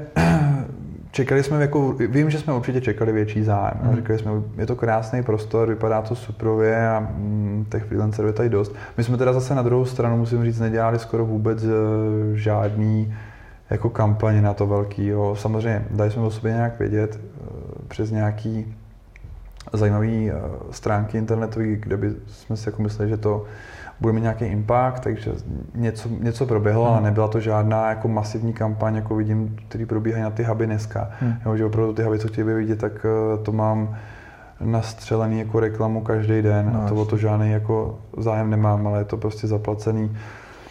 To jsme nedělali, ale podařilo se nám to nějakým způsobem naplnit a to bylo to, o co nám tam šlo. Hmm. A když někdo ubil, tak jsme se snažili zase jako dosadit dalšího člověka, takže já si myslím, že jako v tom, jak jsme to plánovali, aby nám to fungovalo jako nějakou, když to řeknu, prostě provozní nulu. No. To prostě fungovalo. Čekali jsme větší zájem, nicméně to, že máme krásný kanceláře, sdílíme s, další, s dalšími lidma, fungovalo. A lidi tam byli, dělali jsme projekty spolu, dělali jsme projekty každý zvlášť, hmm. takže do toho prostoru jsme investovali teda nějaký peníze jako ze svýho, což, což jako pravda, ale ten, pak zase jsme si ty věci jako rozdělili, takže samozřejmě něco do toho zahůčelo, rozhodně se, ale jako nikdo nezadlužil, takže ty, ty huby v Praze si myslím, že na to, aby to byl nějaký biznis nebo to fičilo, tak ta ta komunita tady prostě, a to je, o čem se možná budeme ještě bavit, hmm. nebo jsme tady nakousli v tom úvodu, ta komunita je prostě tady není tak silná, si myslím, no. Jako hmm. není to Londýn, rozhodně, není to prostě U S, je to Praha a úplně to tady takhle nefunguje, jo. Hmm. Nefunguje to, že by ty lidi tady tvořili ty komunity, jako výdali se často, jsou tady o to ty snahy, ale pořád je to prostě na tom bodě, na kterým to je, a samozřejmě já to vůbec nemám těm lidem za zlý, protože se s tím pocitem tu a tam probouzím taky, nebo velice často je prostě to, že se sebereš a odejdeš tam, kde ta komunita je, jo. Takže, takže to bylo tak, no. Mm-hmm. A pak to pokračovalo dál do, do dalších firm, přes, přes Nomadi, přes N M D S vlastně potom. Tam jsme se vlastně dohodli po nějaký době spolupráce vlastně na, na podíl v té firmě. Mm-hmm. Takže jsme zase vlastně rozjeli, rozjeli tuhletu, tuhletu sekci vlastně pořád toho stejného, jako co dělám. Nikdy jsem jako neuhnul jakoby v tom zaměření. Mm. Jo, je to vlastně pořád od začátku, je to to, to stejný. No a odtamtud jsem se přesunul teďka zase zpátky. Už, už, už jako ze mě trošku vyprchala teďka ta, ta budovatelská éra. Už jsem si řekl, že toho teďka bylo jako dost, že vlastně mě to z toho... Teď, teď nechci, by to znělo jako, že, že jsme jako hrozně starý, jo, ale když se nad tím jako zamyslíš, tak z toho, z toho mladého života to, jako mě to hodně ukouslo mm. a hodně dalo. Takže samozřejmě ono se to teďka takhle lehce říká, nebo si o tom povídáme a pijeme toho vodu, ale jako do toho zahučelo neuvěřitelné množství hodin, jo, hmm. který, který prostě teďka se jako za každou cenu snaží zužitkovat, nebo snažím zužitkovat, protože teď už to jako hnout nechci, už se jako nechci říct, že asi mě jako bavily jiné věci hmm. a, a chtěl bych si ještě určitě jako zkusit jiné věci, ale všechny tady ty příběhy jako byly pracovně tak jako strašně náročný, že do toho opravdu jako zaplulo neuvěřitelné jako množství hodin, ať už jako doučení se všech různých softwarů, věcí, problematik, nebo vlastně přípravy, že na každý projekt třeba co přichází se připravuju, hmm. a protože hledáš inspirace, reference, všechno možné, tak vlastně přes ty výroby, tak vlastně ve všem je jako neuvěřitelný Množství, množství času, jo. Jako, až jako bych řekl, jako, že není zdrávo, že kdybych teďka stál na tom Prahu a vybíral znova, nebo byla ta doba jiná, jako je třeba dneska, že už jako opravdu se všechno můžeš učit rychleji, máš víc možností, je to rychlejší, tak bych asi volil jinak, ale, ale stalo se tak, a to asi z důvodu toho, že máme jako takovou asi v ní obrovskou vnitřní touhu, nebo jako strašně silnou vnitřní motivaci, s kterou jako nějak moc nemůžu ovládat. A říkal jsem si, já bych asi to dělal stejně, jako kdybych byl na opuštěném ostrově, kde by nikdo nebyl, tak bych to asi jako taky dělal. Uh-huh. Nevím, jaký by to mělo důvod, ale asi to tak prostě je. Jako cítím nějaký obrovský pocit jako kreativně projevovat nebo vyjadřovat nějak, takže mě to se jako bavilo. No. Takže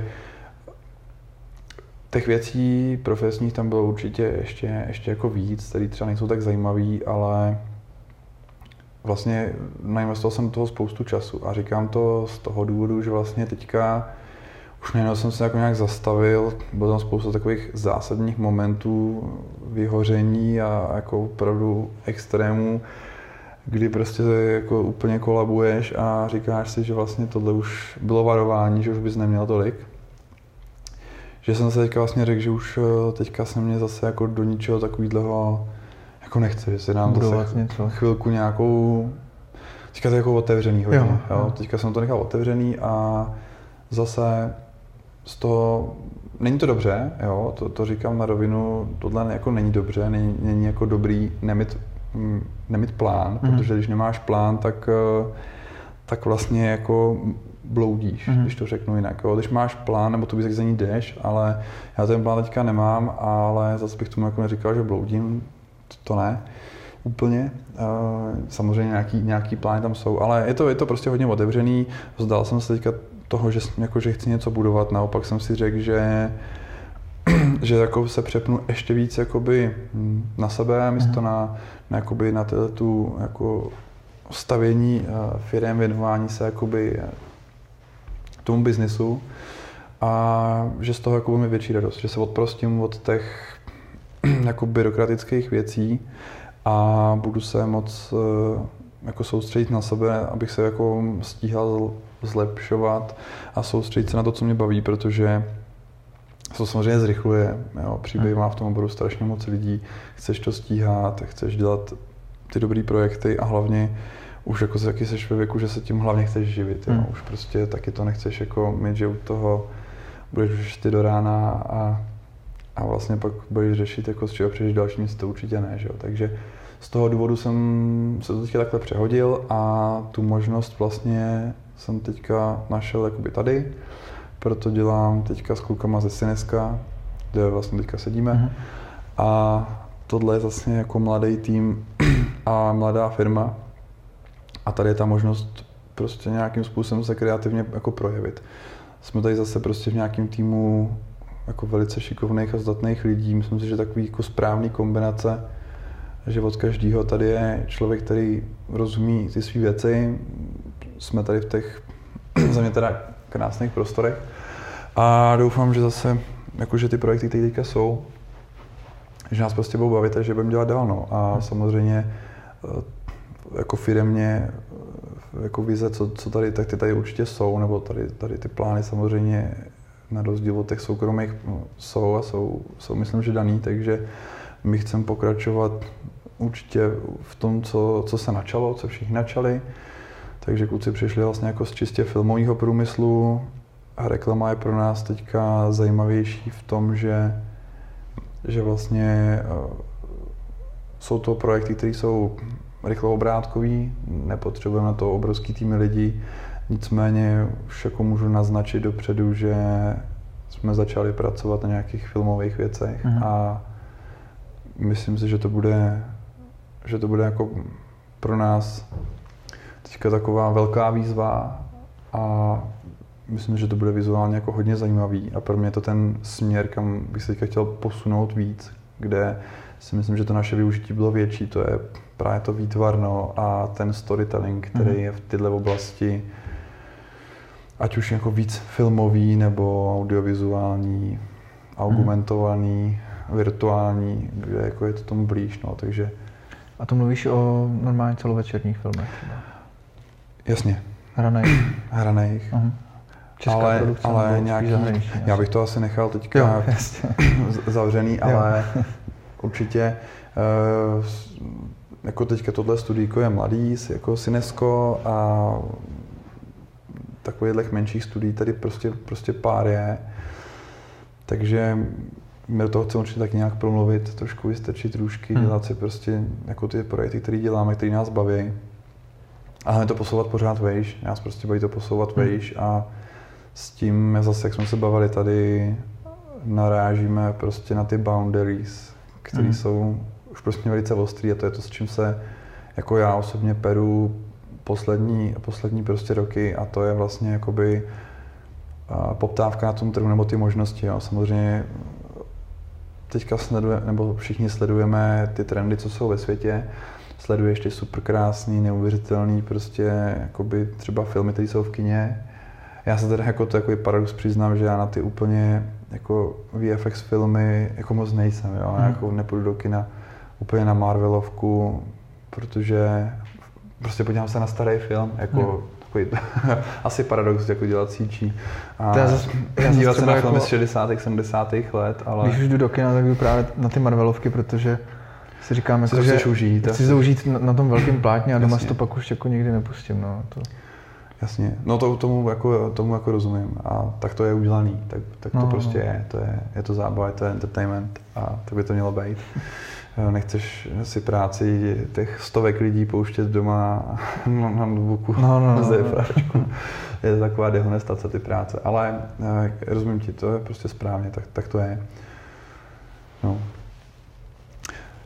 E, tak teďka tam byla, prosím tě, Abych, abych nepřerušil tu nit, aby to bylo... No, dotáhl jsi to vlastně až do současnosti, ten vývoj, což je super. Jenom jsi tam zmiňoval, že, že vlastně by si, uh, si i vyzkoušel něco jiného. Kdy, jo, jako mm, eventuálně, tak co by to třeba, třeba takhle jako bylo? Jo, tak to jsou takový ty... Uh, nějaký jako side projects. Já jsem si, já se jako zatím nepředstavuji, jako že bych se tyhle práce zbavil úplně. Hmm. Já se spíš v tyhle práci chci jako přesouvat do takových trošku jako jiných jakoby směrů.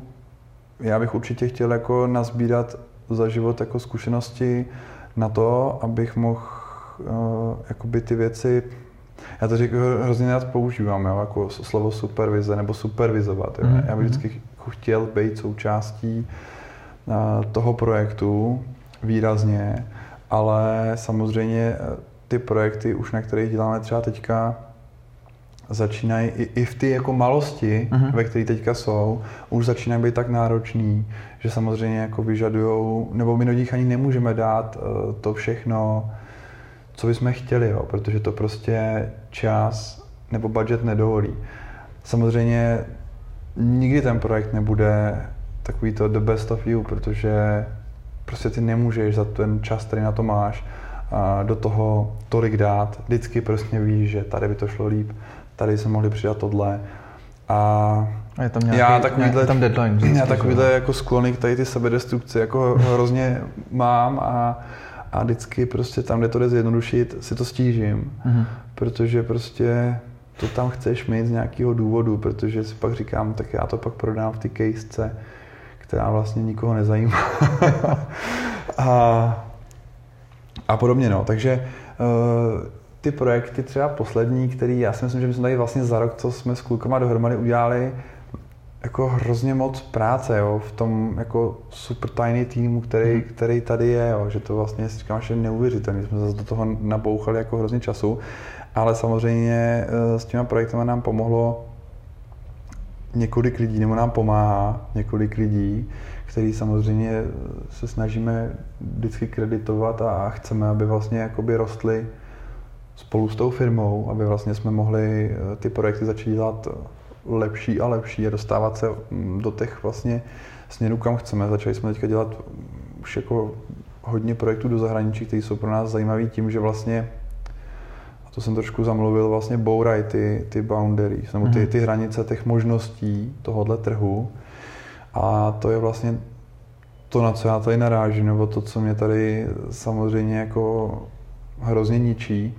A to je vlastně jakoby poptávka nebo možnosti, možnosti toho trhu. Jo. My bychom vždycky chtěli nabídnout, samozřejmě přijde klient, že chce dejme tomu udělat startovací plošinu a, a my na ní už rovnou chceme postavit raketoplán, ale hmm. není potřeba. Jo, chceme vlastně, vždycky se snažíme, je to takový trošku overkill ty situace, jo, my se snažíme využít jako maximum toho, co umíme nebo co máme a předat to do toho projektu, který to vlastně de facto jako nevyžaduje. Hmm. Jo, jenom vlastně je to taková kombinace toho, že Chceš na tom jako ukojit nějakým způsobem to, nechci říct jako vůbec ego, ale chceš na tom ukojit vlastně jako tu nějakou kreativní představivost, ty možnosti, víš, že to tam jako by jde, ale na druhou stranu jsi vlastně omezený tím deadlinem, samozřejmě budgetem, který ti samozřejmě znemožňuje na ten projekt nasadit jako množství lidí nebo vybudovat nějakou komplexnější pipelineu. Na druhou stranu zase ti to otvírá jako dveře tomu, že malý tým rovná se jako velká svoboda mm. v tom rozhodování nebo tom, jak to vlastně celý, celý uděláš. Nemáš tam ty velký schvalovací procesy, nemáš ty, ty fixní pipeline, takže na jednu stranu je to, je to super, ale na druhou stranu vlastně, a to je, je větší problém, je, je vlastně to publikum, pro který to děláš. Jo? To publikum, pro který to děláš, je tady nějaká kupní, pokud se to reklama, je to nějaká kupní síla České republiky a není to vzorek vybraný z Prahy, ale jako z celé České republiky. A vlastně to, co funguje, nebo to, co tady je považovaný za funkční a účinnou reklamu, je daleko od toho, co my bychom jako chtěli dělat nebo nabídnout. Mm. Jo. A já si myslím, že to je velký důvod toho, proč, proč vlastně spousty těch dobrých a talentovaných lidí odsaď odjíždí, protože se tady jako nemůžou vlastně dostatečně projevit a využít, využít ty svoje možnosti, protože ten trh to od nich nevyžaduje. Mm. Jo. A je to vlastně to, o čem jsme se bavili na začátku, že ta technologie a ty lidi hrozně rychle jako předběhly ty možnosti, ale vlastně my jsme pořád jako tou reklamou v té době, že když vylepíš, jako, když to řeknu hodně jako příkladně a možná hloupě, a když vylepíš ten svítivý neonový žlutý leták a na to černým písmem napíšeš prostě sleva třicet procent, tak ten impact a ta funkčnost, takže to bys to teďka převedl prostě, dejme tomu jako do digitální podoby, ta funkčnost tohohle bude daleko větší, než to, že my se tady vypipláme s nějakou uh, super trooper, prostě teďka zase příměr Marvel s reklamou, hmm. kterou vypustíme do televize, protože ta pro to publikum bude jako nějaký nepochopitelný kus, kus něčeho. Jo? Hmm. A samozřejmě to je vlastně něco, jako s čím se teďka hodně peru, a to je vlastně to, že vizuálně se dají dělat už jako neuvěřitelné věci a už se tady dokáže udělat jako jednotlivec od počítače. Ale to je ten storytelling, o kterém jsem mluvil, nebo něco vlastně, jak teďka jako navá, jak spojit teďka ty dva světy, které jsou od sebe už jako na galaxii daleko. Hmm. A to je vlastně ty technologie a možnosti těch třeba mladých lidí a kluků, to, toho, co umějí. Jak tohle vlastně teďka zkomunikovat s, už s tím zkostnatělým systémem nebo jakoby marketem, který je, protože prostě na jedné straně máš devadesátkový billboardy a citylighty, na druhé straně máš virtuální realitu a, hmm. a už možná skoro hologramy, nějaký tři déčka a, a mezi tím jako gap teďka tady, hmm. jo, jako velký, hodně velký. Takže já jako musím zaťukat třikrát na desku, že ty projekty, že to jde jako dopředu, daří se ty projekty dělat a prodávat, ale na druhou stranu samozřejmě bych to jako fakt chtěl strašně moc jako posunout dopředu, hmm. aby jsme se dostali na ty jako neuvěřitelně krásné věci, které se dělají a hmm. dělají se tady prostě jako, jako je Německo, Londýn. Jo. Hmm. No vlastně předtím, než jsme začali natáčet, tak jsme se bavili o tom přesouvání se někam. Ty jsi, ty jsi říkal, že spousta tvých známých je v Londýně, protože tam můžou dělat právě tohle jako úplně mm. high-end jako práci v tom tři dé, tři dé průmyslu. A teďka říkáš, že chodí i zakázky ze zahraničí, myslíš si, že se to nedá dělat z Prahy? Že, že, nebo že třeba teď, teďka ještě to tady tak není, ale jestli by se tady nedalo vybudovat něco, jako, jako je v Londýně, že by vlastně tady... No určitě jako takhle, já si myslím, že je to samozřejmě nějaký odhad, ale tak ty predikce, které teďka Praha má, jsou jako de facto skvělý, jo? Hmm. Protože Praha najednou začíná být strašně jako in focus. Prostě hmm. teďka, protože bydlím úplně v centru na, na, na Praze jedna, lomeno dva, tak vlastně zažívám v létě ty neuvěřitelné jako vlny těch turistů, takže si jako všímá, že teďka ta Praha se začíná v takových těch žebříčkách toho světového žití a všeho prostě obyvat nahoře. Hmm. Uh, ta kvalita toho života, že jo, to, jako je tady prostě vysoká, že jo, ty standardy, který, který jako my Češi máme na, na, na bydlení, na, na lékařskou péči, všechno to, jako tady nebudeš jako složitě hledat chyby, když to budeš porovnávat uh, jako ze vším, tak samozřejmě vždycky uh, ti ta Praha vyjde samozřejmě hlavně z hlediska financí hmm. jako úplně neporovnatelná, jo, že prostě Praha vlastně nabízí spoustu jako možností, možná ne v tomhletom jakoby C G V F X světě, kde je vlastně zatím taková jako až na výjimky, jo, abych prostě tady zase neschazoval, jako lidi tady, tady fungují a, a daří se jim to, a i včetně samozřejmě nějakých, nějakých studií, které tady máme a dostali se v tom daleko, tak je to samozřejmě jako place to be. Tady to samozřejmě nejvíc padá, o tom jsme se taky bavili, na té komunitě, jo, hmm. která vlastně v Praze je, já nechci říct neexistující, ale je to hodně blízko tomuhle slovu. Jo. Je to, jsou to prostě pracující jednotlivci, pracující malí týmy, není to, nemůžu, určitě bych to nenazýval jako fungující komunitou, hmm. jako komunitou. Prostě uh, tady se jako jen tak nepokecáš, že jo, na, na party s někým no. o tom, jako co děláš. To je jasný, to to ti bude v tom linii určitě fungovat jinak, samozřejmě. A o tom to, o tom to jakoby je. Ono se to stane, samozřejmě přijde to, protože s tím, co se děje ve světě, ať už to bude Brexit, nebo neuvěřitelně se zvyšující náklady na žití v Americe, hmm.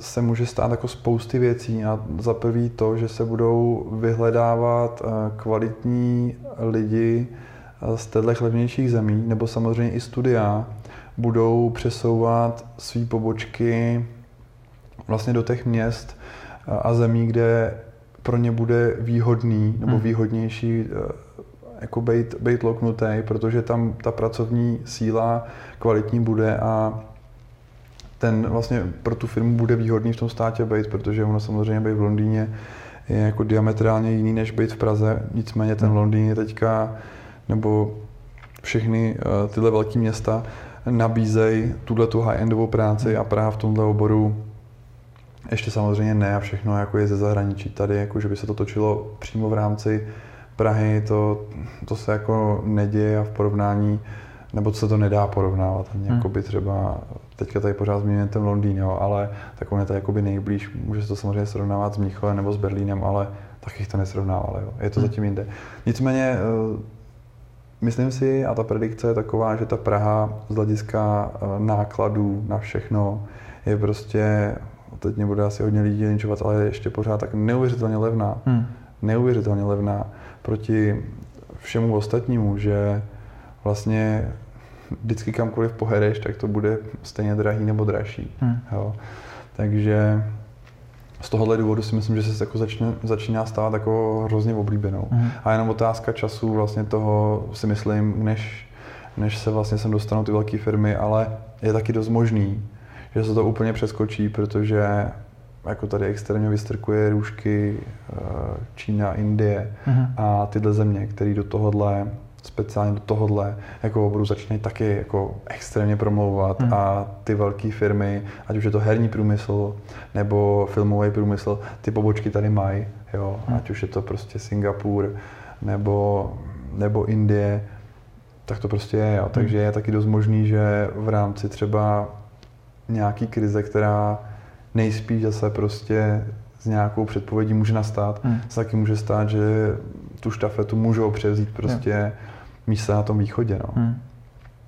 Takže nevím, ale samozřejmě jako Praha se tváří z mnoha hledisek jako dobře, že jo. Samozřejmě jako byt v L A si nekoupíš, že jo, hmm. jen tak, nebo rozhodně no. ne, asi jako s českým platem a i s tím americkým to bude velký problém, hmm. takže Z, toho, z tohohle důvodu no, si myslím, že samozřejmě pokud se ti ten biznis podaří přitáhnout do těch Čech, tak je to velice strategický mít tu firmu, mít tu firmu tady a, a dělat do Londýna.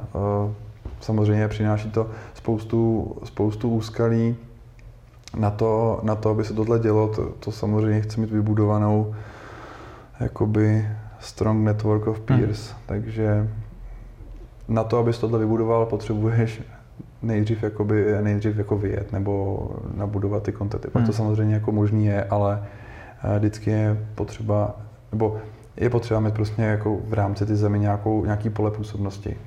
Pak to jde, hmm. ale jako nejlíp ten biznis funguje vždycky, když seš tam. Jo, ten ten klíčový člověk je vždycky tam. A já si myslím, že to tady bude i nějaký plán a postup tyhle, ty, tyhle ty firmy nebo jakoby Syneska. Je to hmm. určitě jako plán, nebo když se bavím i s lidma z Německa, z německých studií, tak vlastně mě popisují velice podobný problém, o kterém se bavíme, a to je, jako jsou možnosti toho trhu, hmm. protože vlastně zase třeba ty německé studia jsou zase jako na míle napřed tomu, co se snažíme dělat, a my vlastně mají ten stejný problém, už se taky dostali jako do nějaký obrovské fáze, takže vlastně hmm. pracují pro U S market třeba, hmm. jo, protože zase třeba německý trh, ačkoliv je to silná ekonomika, tak je velice konzervativní, hmm. jo, takže oni zase to, co dělají, taky prodávají prostě yes. na sever, na západ, protože uh, ty možnosti toho trhu, nebo to, co ty lidi tam vlastně jako konzumují, to, co se jim předkládá, je trošku něco jiného než americká Marvelovka, jo. Takže mm. oni už vlastně taky tyhle věci všechny de facto proudějí na západ nebo na východ, hodně mm. na východ. Mm. Takže je to podobný, no. A když říkáš vlastně, že Němci došli taky nějaký jako úplně saturace toho trhu a potřebují... Já to neberu jako globálně, já to beru z nějakého malého jako výčtu, výčtu velice jako... Bavíme se o vlastně jako velice specializovaným oboru. Jo, tak to myslím, tak to myslím. Jako... Myslím v tomhle v tom daném oboru uh, došli prostě nějakého jako naplnění a potřebují to už posunout dál, takže jdou, jdou prostě do té Ameriky a nemyslíš si, že jednou bude jako, protože všichni půjdou do té Ameriky, tak jestli ta Amerika se, uh, což samozřejmě Amerika znamená celosvětový trh, protože tam se tvoří filmy prostě pro celý svět, tak jestli náhodou to není prostě bublina, která se nafukuje, nafukuje a pak jednou praskne a, a no tak jo, samozřejmě. Už lidi budou přesycený prostě vlastně umělejma tak celkově, filmama, když to tak řeknu, víš, jako... Celkově, jako když sleduješ zvoně. Statistiku, proto já si myslím, jako, že, nebo takhle, proto se asi pořád víc budeme věnovat ty reklamě, mm-hmm. ale já jakoby říkám, že pomalinku, tak jako z ty reklamy, vždycky tě to asi nějakým způsobem bude živit a všechno, co tady jakoby funguje, funguje na bázi reklamy hmm. vždycky, ať už to bude prostě Facebook nebo cokoliv, vždycky no, skrytě, no. samozřejmě, je to všechno jenom jako reklama, co, co vlastně tady ty věci živí, takže to tady nějakým způsobem bude vždycky a asi vždycky víc, protože hmm. těch věcí bude přibývat, prosadit se bude těžší a samozřejmě ty trhy a zejména ten americký jsou jako už jako extrémně nasycený, hmm. jo, a ta Ten, ten trh je tak strašně kompetitiv, že jako samozřejmě to všechny láká, ale na druhou stranu si myslím, že můžeme být rádi, že tam zase jako nejsme, protože v tomhle obsah jako je extrémně složitý, mm. že jo, samozřejmě. A jakoby buď to si tam najdeš nějaký svoje klienty, ale pokud se budeš jako rvát na tu špičku toho ledovce, tak to si myslím, že jako v tomto měřítku ani jako není mm. možný teď, teď aktuálně. Ale je možný se tam dostat zase jakoby bokem. Ten filmový průmysl jako je neskutečně kompetitiv, tam jako já osobně bych to nezkoušel, hmm. se jako s nějakou firmou protlačit. To si myslím, že je jako na, neříkám, že to je nemožný, protože jako určitě, určitě by si tady v Čechách, nebo konkrétně, že jo, všichni, všichni my tady je U P P, který na, na takových filmech spolupracuje, takže možnosti jsou. Hmm. Ale já bych se do nich vůbec nehrnul, jako to, je to úplně jako mimo nějaký teďka, je to tak velký, že se tam jako nedíváš takhle, tak, takhle daleko, nebo já si myslím, že tohle ani není něco, jako čeho by, čeho by jsme chtěli dosáhnout. Samozřejmě třeba mě osobně vždycky jako láká jako zjišťovat, co, protože jsem to vlastně jako nezažil. Nebyl jsem v těch velkých studiích a, a, a lidi, co tam byli, ti řeknou, tak to buď rád, že jsi tam nebyl, že mm. jo, nechceš do továrny, když tam nejsiš, tak zase se snažíš za ty dveře nahlídnout, protože tě zajímají ty technologie a ty, mm. ty, ty věci, co tam jsou. To určitě. A, a ta bublina, co tady, co vlastně jako zmiňuješ, no tak ta je, že jo, když sleduješ vlastně celý jako V F X průmysl, když to teda jako zase řeknu V F X, protože My spíš pořád děláme jakoby tu reklamu, mm. ono se to prolíná, samozřejmě jsou tam nějaké efekty, je tam nějaké natáčení, je tam od každého trošku, ale ten průmysl jako vizuálních efektů zažil jednu velkou krizi, když všichni chodili s těma zelenýma transparentama. Mm. Ta křivka vlastně je taková jako klesající, nebo pořád je to samozřejmě jako obrovitánský biznis, ale jako sleduješ, že jako jsou s tím pořád nějaký jakoby trable, samozřejmě lidi se toho přesytí, jasně, mm. že se toho jednou přesytí a to, to v moment, kdy přijde zase nějaká nová technologie nebo jiného promítání, ono se to spíš do něčeho jako převtělí, jo? Mm. ono prostě se tohle převtělí zase do něčeho trošku nového, jiného, ale pořád se s tím táhnou takový, takový skandál, že je to vlastně stomilionový biznis a e, pak vlastně vždycky čteš nějaký skandál, jakože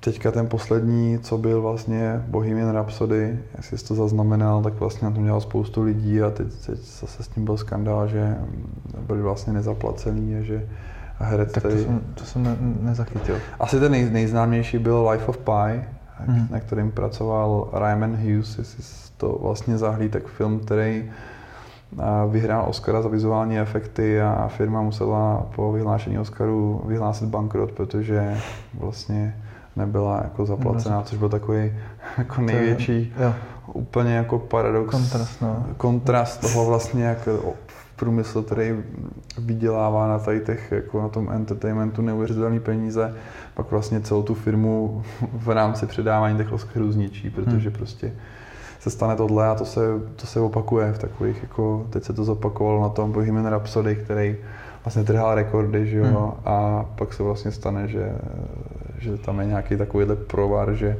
vlastně to není jako zafandovaný, jak by mělo být, takže mm. to jsou takový, takový zvláštnosti, které to... se vlastně uh, s, tímhle, s tímhle táhnou, tak vlastně jako pořád, je to, mm. je to velice specifická práce, je to náročná práce, časově, uh, mm. psychicky, technicky. Pro následí to jsou tam ty deadliny, no, takže... Takže možná, jako říkám, je to nějaká bublina, která jako nepraskne, ale myslím si, že se to prostě převtělí do něčeho jiného. Vznikne zase něco nového. Hmm. Já už doufám, že nějaký hologramy a že už nebudou monitory a bude to chodit kolem nás. Když se přesuneme přímo k tvojí práci a k té tvojí tvorbě, tak... Když jsem si projížděl třeba na Behance ty case studies, které jsou hezky jako názorný a člověk tam celkem dobře pochopí, z čeho se to skládá, ten, ten, ten daný jakoby výsledek, tak ty jsi tam vždycky uvedený jako třeba lead C G artist. Co, mm. co, co to přesně obnáší, co, co jakoby je náplň té tvý práce, mm. od začátku, co přijde poptávka třeba nebo, nebo zadání? Jo, no... Já tam prostě na tom Behanceu, jak jsme si jako říkali, z důvodu toho jako časového vytížení a i toho, že ty case study jakoby dají hodně práce, a tak už se jako snažíme nějak zjednodušovat a spíš to převádět do videí, mm. které jsou samozřejmě v tom zase jako v sociálních sítích, médiích, různých digitálních portfolích prostě cenější, mm. protože to video si rychle zobrazíš. Nicméně ty case tady, já už jsem to strašně mockrát jako zmiňoval, vždycky se s někým bavím při různých rozhovorech, jakoby ten jejich důvod, že vlastně sám se ještě zamýšlím nad sebou, jestli jakoby ta práce na té jejich přípravě má nějaký smysl. Kromě toho, že někdo řekne, že to je hezký, že to je jako názorný, tak uh, pořád ještě jakoby úplně jsem na to nenašel odpověď, nicméně se mě, vyplácí se mě to ještě pořád z nějakého hmm. důvodu. A ten důvod je prostý. Pokud bych se jako rozmyslel, že budu zaměstnaný a budu někde jako v nějaké firmě nebo v nějakém studiu, tak je to stoprocentně mrhání jakoby časem, jo? Nebo bych to dělal, že mě to baví a chci si to ukládat a pak se na to jednou podívat a říct si, jo, tak tohle jsme udělali, to, hmm. takový jsme udělali projekt, jaký to bude mít smysl, ti úplně neřeknu, kromě toho, že to bude mít dobrý pocit, ale ten hlavní důvod je jiný a to je vlastně ten, když pracuješ přímo pro klienty. Tam je ten smysl tohohle jako obrovský a tam se mi to naštěstí jako vždycky vyplatilo nebo ještě vyplácí. A to je jako komunita, z toho má dobrý pocit, to ti nic nepřinese, to je jasný. Ani tě to jako nikam neposune a, a ani ti to Instagram nepobere. Hmm. Ale je to je to dobrý v tom, že jak jsem mluvil o tom trhu, o tom, že tady narážíš na ty hranice, tak některé věci už jsou prostě moc daleko pro klienta, který teprve teďka přechází z devadesátých, z devadesátých let jako na digitální mm-hmm. věci. Jo. Takže když na někoho, kdo má stránky ve flashi, a teďka to pozor, to by mnoho lidí překvapilo, jsou tady jedny z největších ještě pořád firem v České republice, najednou přejdou na něco, co je jako od toho flashe vzdálený zase, jo, jako na, na jednu galaxii, tak vlastně ty jsi kompromitovaný na schůzce s těma lidma, tak je potřeba uh, nějakým způsobem obhájit budget, nebo vlastně nejen obhájit budget, ale potřebuješ těm lidem rychle říct, vlastně předat svou myšlenku a jako rozhodně nemůžeš osazenstvu, a teďka to nemyslím zase nějak jako, že bych nějak apeloval na nějakou nevzdělanost nějaký třídy, ale představ si, že jako mluvíš s lidma, kteří jsou na rozhodujících pozicích téhle firem a jsou to lidi padesát, šedesát plus hmm. a teďka ty jim přijdeš představit něco, co ta firma doposud nedělala.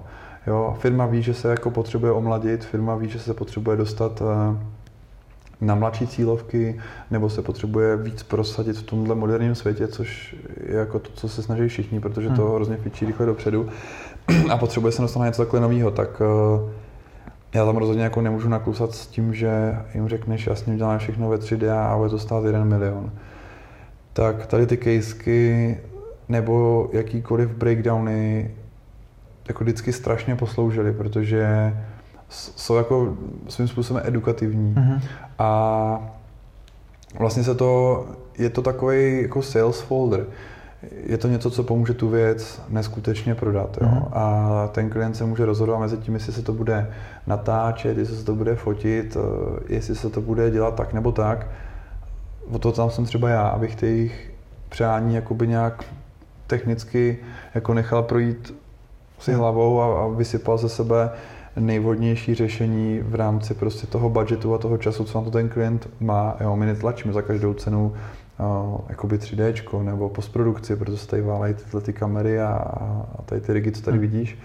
Takže my se vlastně snažíme uh, jakoby vždycky v rámci toho budgetu vytvořit co nejvíc kreativní věc, aby se to ze všem potkalo. A tam je potřeba tomu klientovi vysvětlit prostě tu cestu, kterou půjdeme, protože je potřeba připravit nějaký production uh, timeline a vlastně klient, protože prostě má právo veta, objednává si tu věc, platí za ní, uh, tak o těch věcech rozhoduje. A to je velice jako nebezpečný krok, protože ty víš, jako co by z toho mělo být, jak to má vypadat. Klient má samozřejmě deformaci jako vlastní službou nebo produktem, jo, někdy až hmm. moc. My zase máme samozřejmě deformaci nějakým svým vizuálem a uh, tady je, je hrozně důležité si uvědomit, že vlastně jako i přes ty všechny jako ega nebo to, co bys do toho chtěl dostat ty, to na konci prodáváš tomu klientu, který hmm. za to platí. A ty mu chceš nějakým způsobem do toho dát kus ty svojí vize, a je potřeba to jako šikovně zaobalit a vlastně tomu klientovi vysvětlit, proč se ty věci dělají tak a vlastně co na tom má schvalovat. Jinde je to standard, někdy je to úplně v pohodě, většinou se s tím všichni potkali, ale když děláme se studiama, tak je to samozřejmá věc a už to funguje jako spíš na bázi, kdy bude tohle, kdy bude tohle, ale mm. samozřejmě nejvíce vyplatí dělat přímo s tím klientem, z biznisového hlediska, je to jasný, prostě je to napřímo, ale samozřejmě tam je, tam je největší kontroverze ta, ta komunikace celá hmm. s tím klientem, takže tam je jako důležitý tu práci vysvětlit, v jakých krocích se bude postupovat, kdy se co bude schvalovat, proč se to schvaluje.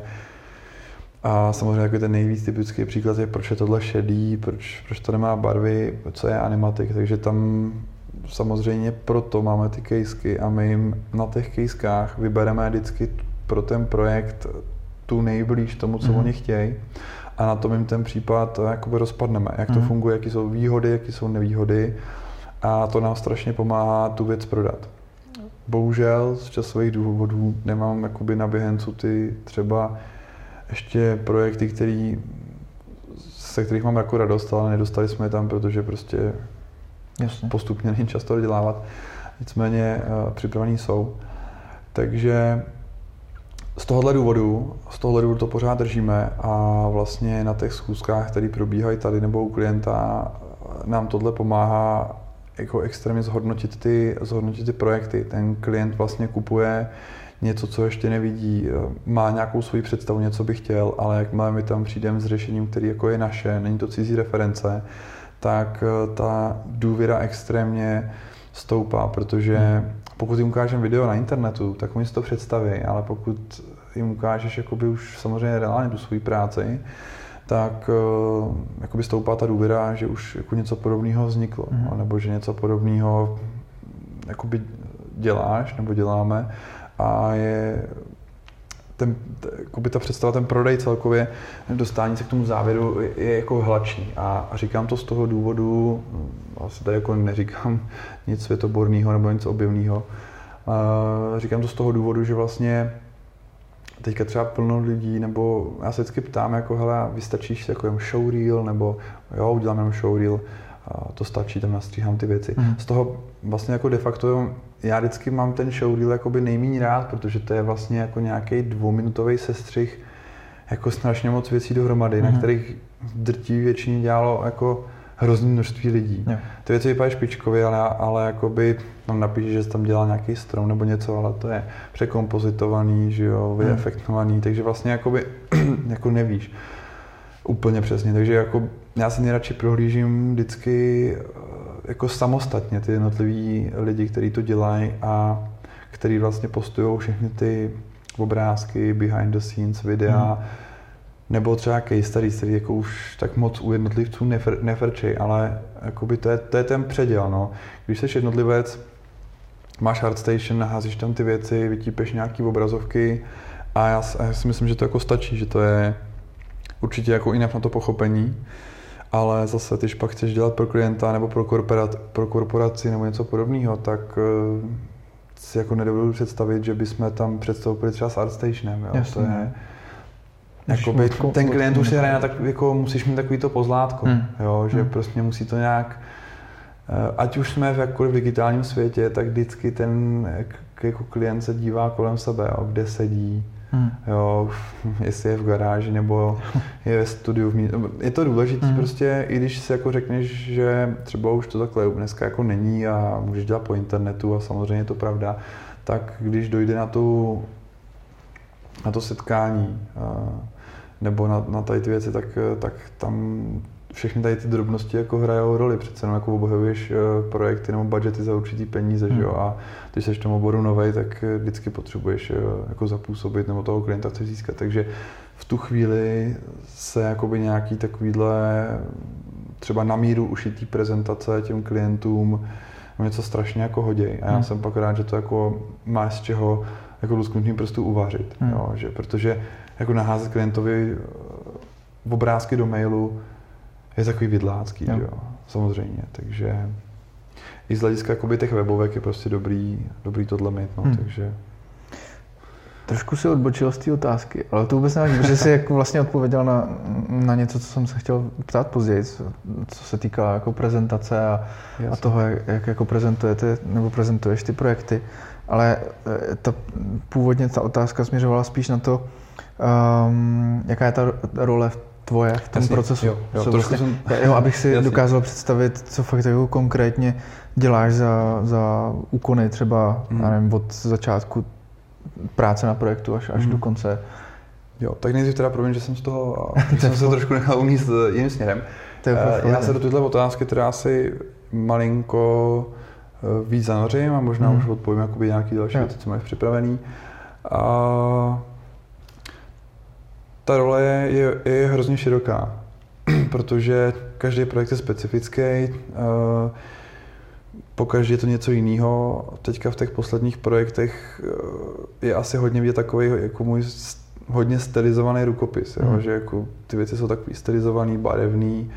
Až jsem se teďka, teďka posledně trošku viděl a říkal jsem si, ty, už to začíná vypadat jako nějak moc podobně. už bych jako zase měl dělat trošku něco jiného. Protože je samozřejmě spousty projektů, kde se dělá třeba jen postprodukce, takže mám jakoby natočený materiál a tam dělám všechno možný, set extension, začišťování věcí, ale jako nedávám to do portfolia, protože si myslím, že to, že to je prostě práce, není to pro ty lidi zajímavý, protože tam není jako žádný vizuál, žádný, je to prostě natočený materiál, je z něj něco odebraný, něco přidaný a nemyslím si, že by to pro jakoby veřejnost bylo něco, co by úplně jako chtěli vidět, nebo by to bylo prostě wow. Takže to tam nedávám, myslím, že ty projekty se to nemíchá, tudíž zůstávají jenom projekty, které jsou takový jako hodně artový, nebo jako je v nich takový nějaký můj styl, mm-hmm. řekněme. A teďka teda k těm projektům jako takovým a těm, těm rolím. Já se snažím být samozřejmě hodně generalista, ač to nerad používám, proto tam vždycky jako mám napsaný C G, F X Artist. Ale jako je to tak, snažím se pořád sledovat jakoby vývoj všech softwarů a těch technologií, abych mohl spolupracovat s co nejširší skupinou lidí mm. a vlastně vidět do problematiky toho, co ty lidi řeší. Mm. Jo, ať už to jsou rigeři, animátoři, lidi, co dělají efekty, partikly, abych prostě viděl anebo věděl technicky, jak ty věci jsou náročné, co se v nich řeší. Uh, protože tyhle věci jako budgetuješ, jo. Mm-hmm. Potřebuješ vědět, jak, jak dobrý lidi na to potřebuješ, nebo co ty lidi musí umět. Ale zároveň se snažím ty věci učit taky, jo, abych mm-hmm. jako do ty problematiky fakt viděl co nejhloub, aby jsem byl schopný toho člověka nahradit v případě, že se něco úplně posere, mm-hmm. abych na tím mohl nějakou kontrolu, anebo jsem hlavně věděl, jako, kam až neschopný zajít, mm-hmm. co jsou limity softwaru, rendereru, technologie a podobných věcí, takže ta role moje hlavní, když, to, když nám jako dorazí projekt, je vlastně celkově se s ním nějak popasovat. My nad tím jako sedíme, vymýšlíme tady ten hlavní koncept nebo celkově režii nebo vlastně vizuál toho, jako všichni, snažíme se do toho každý nějak přispět. Mhm. Minimálně jakoby slovně. Jo, takže to házíme nahromadu, hledáme podobné věci, projekty, reference, obrázky a já to nějak nasávám, skládám to v hlavě a já hrozně rád skicuju mm, jakoby na papír nebo ve Photoshopu. Většinou jako si třeba ve Photoshopu nahodím nějaký, splácám nějaký tři, čtyři obrázky, mm. co nejde z netu, abych viděl, jak to funguje, ale pak hnedka s tím jdu do tří déčka. To z jednoho zase prostého důvodu, nějak to vychází asi z toho focení, který mě dřív hodně bavilo. A to je prostě o těch, jako o ty perspektivě, o tom, mm. o tom vzdalování. Uh, třeba při ty práci s tou kamerou, já vždycky používám jakoby skla, které existují, mm. což se dělá hodně lidí, no, není to nic, nic speciálního, ale prostě eh, nikdy tam nedám čtyřicet dva celá patnáct, protože to prostě nedává žádný smysl. A snažím se jako vycházet z toho světa reálního, který znáš, a to je to focení.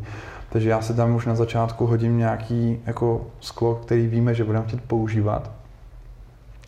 A začneme ty scény jako blokovat. Jo. Já jsem to ukazoval asi, když jsme dělali ten rozhovor s Lukášem, uh-huh. live na obrazovce, že vlastně všechny ty věci, které děláme, se jako hrozně lehce představíš, pak je třeba ve Photoshopu nakreslíš, nebo ti klient dodá skicu, mm-hmm. vypadá to dobře, řekneš si, jo, to by šlo, jako to, je, to je hezký nápad, to je hezký koncept.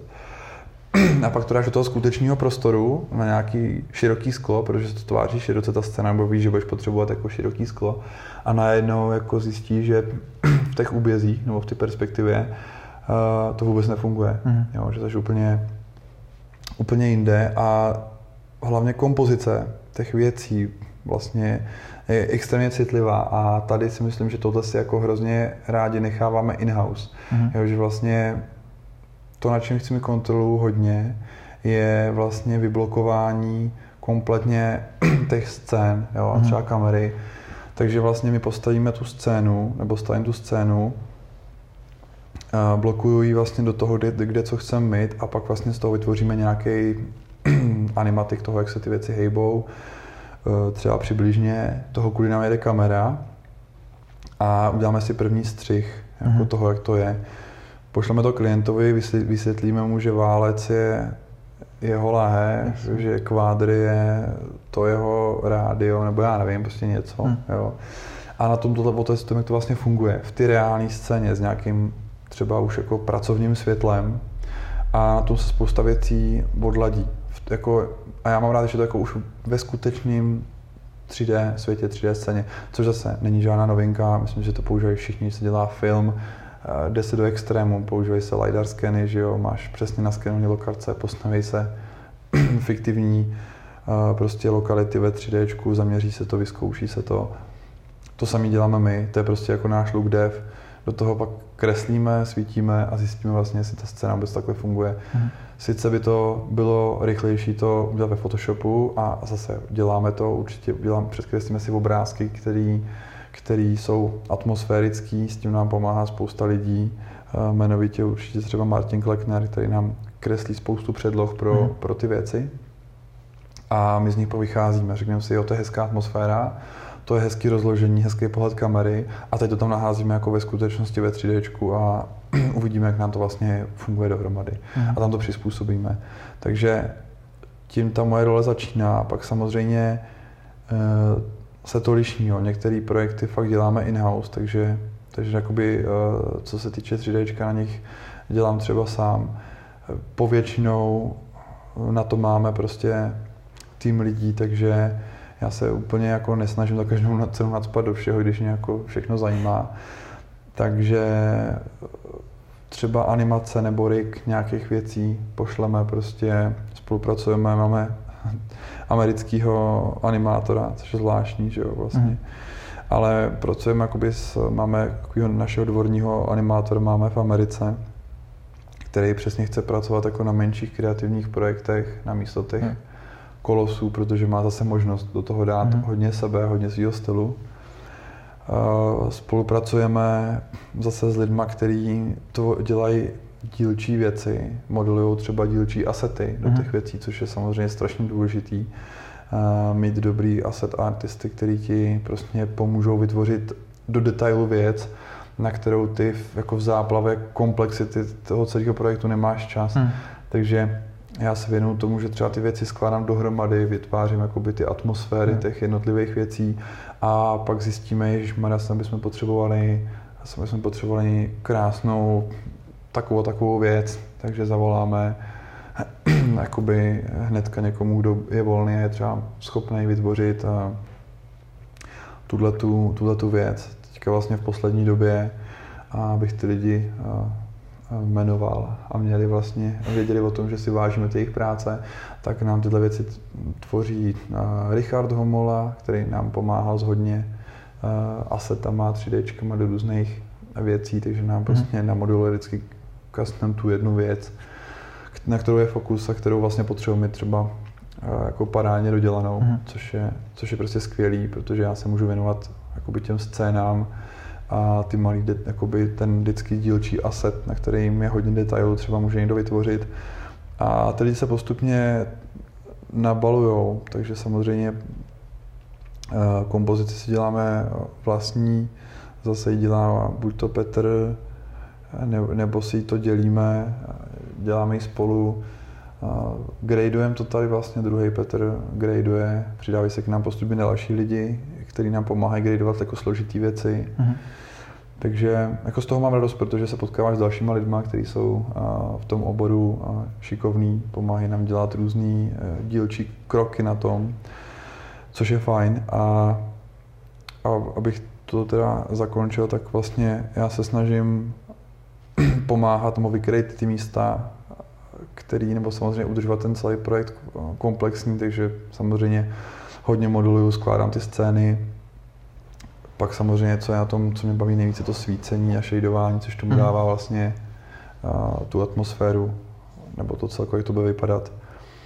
A těch to převed na softwary, aby zase, protože hodně lidí se třeba ptá na ty softwary, hmm. dneska toho je, je hrozný množství, já s tím strašně jako elaboruju pořád, mám jako za sebe spousty nezodpovězených, jako nezodpovězených otázek, takže vždycky, když mám možnost uh, se vidět s dalšíma lidma, tak z nich hrozně saju jako rozumy, jo, a co tohle, a co tamto, a, a proč, a jak. A, a to je jeden z důvodů, proč dělám tenhle podcast, protože to mám taky a, tak. Ne, a snažím se jako vždycky z toho něco vykřesat, ale pak si vlastně jako říkám, že no tak vlastně to bylo krásně řečení teďka vlastně na mluvu. Pro mě bylo inspirující vlastně přednáška od Aše Torpa, který jsem si myslel, že přijde ukázat svoje práce, mm-hmm. vypustí tam na nás prostě jako nějaký uh, wow efekt a pojď pryč. A on to úplně otočil, což bylo skvělý a mluvil vlastně o tom uh, životě toho jako artisty člověka, což bylo vlastně skvělý, že tam popsal to, co, čím všichni jako procházejí, jo? Jako je prokrastinace, nespaní, dělání do noci a podobné věci, takže jako máš takový pocit, že tu nejseš sám, že jako i ty nejlepší s tím nějakým způsobem bojujou nebo bojovali. A pak vlastně to samý řekne ti, že na těch projektech, pod kterýma je jako hodně, hodně podepsaný, jako stojí vlastně spousta lidí, což už nikdo neví. Jo, nebo se to ví třeba míň. A on tam má jako velký kredit, ale samozřejmě tu věc dělalo hodně lidí, což, což já třeba si osobně myslím, že by byl jako nerad, aby se, aby se dělalo tady, protože my si, si projekty děláme jako hodně sami a na těch projektech, třeba i těch starších, co víš, portfoliu, mám jakoby velkou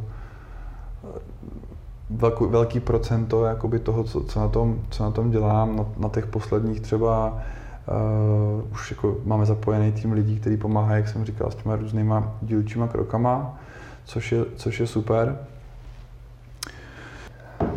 Tak, já jsem ztratil nit. No, uh, uh, softwary. Softwary, no. A tam vlastně padla důležitá věc. A vlastně to bylo to, že taky říkám, že se všichni lidi ptají na to, v čem dělám tohle. Mm. A pak tam prostě vybyl tu tabulku těch softwarů a třeba hodně lidí to pobavilo, protože tam byly úplně jako všechny, vlastně. pr- ne, primitivní, jo, jako primitivní. Třeba věci, jo, že tam bylo prostě, já používám třeba Keynote každý mm. den, nebo používám kalkulačku, no. Jo. Jo, ale jako prostě normální věci, nenajdeš tam žádný zázraky, že jako jo, včera jsem si v Pythonu napsal jako věc, která mě generuje tohle, mm. ne, prostě normální věci, které jako jsou běžně dostupný, není to žádný prostě zázrak. A vlastně já jsem tohle řešil třeba s člověkem, který je lead kompozitor ve Framestoru a byla možnost prostě nahlídnout do, do skriptu nukovýho jako Interstellaru. Což jsem říkal, mm. wow, a teď to přijde. Teď jsem viděl v televizi prostě, teď jsem viděl uh, v televizi prostě na počítači uh, Interstellar. Pouštěl jsem si ty scény a díval jsem se, jako, jak jsou udělaný, hmm. že jo, pauzoval jsem si to a říkal jsem si, wow, tohle je krásný jako záběr, to je super. A teď najednou byla možnost, hele, tak ukážu ti ten skript, hmm. prostě, jo, pojď se na to podívat, prostě, to se nesmí vynášet, že nic, tak já už jsem úplně, že jo, ohňostroj před zapálením, říkal, teď to přijde, teď to vybav, ne, prostě, boží. A teď se to otevřelo a, a tam nebyl žádný zázrak, hmm. tam prostě, Tam nebyl žádný, nebylo, tam žádný wow nebylo, to prostě bylo udělaný, prostě máš na to krásné asety, které jsou prostě jako super udělaný a pak už se žádný zázrak nekoná. Mm. Prostě planeta je koule, na ní je všechno daný, atmosféra je druhá koule a decit. Je to hezky zkompozitění, žádný jako zázrak se tam neděje. Samozřejmě bavíme se o jedné nějaký scéně, jo, no. Jasně, že ti nikdo nepřidá jako žádný jo, jo. velice specifický know-how, to je jasný, ale zase, proč to říkám, protože ten... Promiň, že tě přeruším, mě to trošku připomíná, když jsme byli u toho focení, takový to, že... A možná je to ta pozice toho hodně pokročilého vlastně tvůrce, já nerad říkám jako umělce, když mm. se, tak jako tvůrce, ať už je to kdokoliv, um, který vlastně jako neřeší, čím to udělá, ale, přesně ale tak, ví, jsem, jak to udělá. Já jsem to chtěl říct, to je vlastně ta myšlenka toho, a... proč to celý říkám. A to vlastně říkal na ty přednášce ten Ashtorp, že jako se strašně elaboruje s těma hmm. renderama, softwarama, věcma, všechno, co kdo jak všem. Fotografuje zase foťáky, že? Přesně, objektivy, a, ty má, a to, to nejde, tohle objektiv, to, tohle, tamto, ale jako ve výsledku je to přesně, jak jako říkáš, jo, a je to úplně jedno, hmm. prostě, je jedno, jaký používáš nástroj, je jedno, v čem to děláš, prostě, co ti vyhovuje, to ti jako vyhovuje, pokud hmm. nejseš ve velkém studiu, kde, kde jako je fix pipeline, yes. tak, tak a to je zase, se vrátím na začátek, kdybych se chtěl koupit třeba, vůbec nevím, jestli si někdy udělám čas a zase na to dělat nějaký svoje vlastní projekty, hrozně bych chtěl, ale jako to je ten storytelling, to je jako předání toho příběhu hmm. a je úplně jedno, jako je vlastně úplně jedno, jak to uděláš. Hmm. Jako, je nějaký výsledek, něco, co jako chceš předat, někdo se bude víc soustředit na příběh, někdo se víc bude soustředit na tu vizuální kvalitu, hmm. někdo se bude soustředit na, na nějakou abstrakci toho jevu. To je úplně jedno, hmm. jo. A samozřejmě jakoby na to je spousta softwarů, spousta možností. Já z toho pořád jako mám takovou... Já jsem začal tenkrát před mnoha lety pracovat v Maxu hmm. a je to pro mnoho lidí jako zvláštní, ale z mnoha důvodů si ho pořád na spoustu projektů držím, protože má některé věci, prostě který má komunitu. To je první hmm. věc, prostě proč, proč ho pořád používám. Má samozřejmě strašnou spoustu pluginů, která, který se snažím moc nepoužívat kvůli jakoby jednoduchosti a průběhu všech věcí a hlavně renderování na farmách, mm. což je jako nedílnou součástí každého mýho projektu. A tak to prostě je a tak to, tak to ještě nějakou dobu bude, když tady jsou G P U, rendery a všechno možný. Mluvíme o tom pořád, všechno možný, ale jako zatím je to strašně jednoduchý. Jako mm. C P U pro mě nemá vůbec žádné omezení zatím. A prostě to jenom udělám a odešlu to na farmu, to je celý, to je easy, tak to prostě funguje. Jasně, můžeme s tím přejít na G P U, věřím, že se to stane, určitě. Nebudu si teďka nějaký počítač s deseti grafickýma kartama a chladičem z F sto padesát, protože prostě zatím jsme k tomu nějak nenašli ještě cestu. Určitě to budoucnost, hmm. jo, věř, věřím tomu, ale abych se teda dostal úplně jmenovitě k těm softwarům. Maxe používáme hodně globálně, protože z důvodu ty komunity a asetů po webu jsme strašně limitovaný časem, který na ty projekty jsou hmm. a chceme do toho projektu dostat co nejvíc. A množství jakoby modelů, který, který jsou, dají se sehnat, dají se koupit a pro každý projekt prostě kupujeme spousty věcí. A tak jakože jo, nejseš ve fázi, že si prostě potřebuješ vyzkoušet, že umíš všechno vymodelovat. Jsi hmm. ve fázi, že potřebuješ mít do večera hotový celý město. Jo, a na tohle je pro mě Max skvělej, protože buď to si to město naházíš z modelů, nebo máš prostě stoprocentně skript na vygenerování města, jo. Hmm. Protože na všechno je nějaký skript, na všechno je nějaký plugin. Jako říkám, se to snažím moc nepoužívat, ale máme třeba nějaký dvě, tři věci, které víme, že jsou naprosto, naprosto super a tu práci nám zjednodušejí. Pro mě to je takovej jakoby dobrý look dev tool, protože do toho Maxu naházíš hrozně rychle spousty hotových věcí, zkusíš je nasvítit a hnedka vidíš, jestli to funguje nebo jak se to chová. Pak to můžeš klidně použít jinde, to je jedno, ale pro mě to je takovej tool, že prostě je takový prototyping, jo? Můžeš tam s tím hodně rychle jako pracovat, než by to nešlo v Maje, určitě to jde, jakoby v závislosti toho, že jsem vlastně nevěděl úplně, jako kudy se vydám dál, jestli mm. budu chtít zkusit nějaký velký studio nebo něco, tak jsem se uh, naučil Maju, tu jsem začal někdy, jako samozřejmě to bylo souběžně, nebo nebylo to úplně souběžně s tím Maxem, vždycky jsem si nějak do ní rejpnul, ale jako nejvíc mě oslovila až v době, kdy vlastně se změnilo celý to její U I mm. z toho hroznýho, starého, takového modro-červeno ikon, dosádských ikonek Dosádský, do toho, do toho nového, což je vlastně docela nedávno, jestli to bylo dva tisíce šestnáct sedmnáct, přešla vlastně do toho nového, tak tam už mě začala jako bavit tím, že už to konečně jako nevypadá tak hrozně z prdele a je, mm. je to organizovaný a je to hezký, takže vlastně tam se to hodně, modelování se to hodně propojilo jakoby tím, tím panelem, i s tím třeba Maxem, těch funkcí je tam jako víc. V něčem se mě tam má jako líbí rozhodně a jako víc, některé funkce mě tam baví a zejména samozřejmě, že jo, to bych upřel všem animátorům, je špičkovaná animace. Hmm. Takže pokud přejde, pokud jsou nějaké animace, které jsou třeba organické, tak, tak s tím jdeme určitě do Maji, protože kompletně samozřejmě rigging, možnosti práce s animací, tracks editor, K R F editor, animation layers, blend shapey, všechny tady ty věci, post editory, autorigy, všechno, co tady to prostě jako umožňuje Maya, tak to je samozřejmě jako super udělat to v Maje. A pak má pipeline prostě alembikovou, takže když hmm. něco uděláš v Maje, vypečeš to ven, nebo když uděláš něco v Maxu, vypečeš to D F B X do alembiku, já mám radši alembiky, protože už je to prostě, se to neposere hmm. nikdy. Přehodíš to kam chceš. Samozřejmě pokud jsou abstraktní věci, mografový, tak je to ze cinemy, hmm. jo, zase vypečesně alambik. Vlastně je to úplně jedno.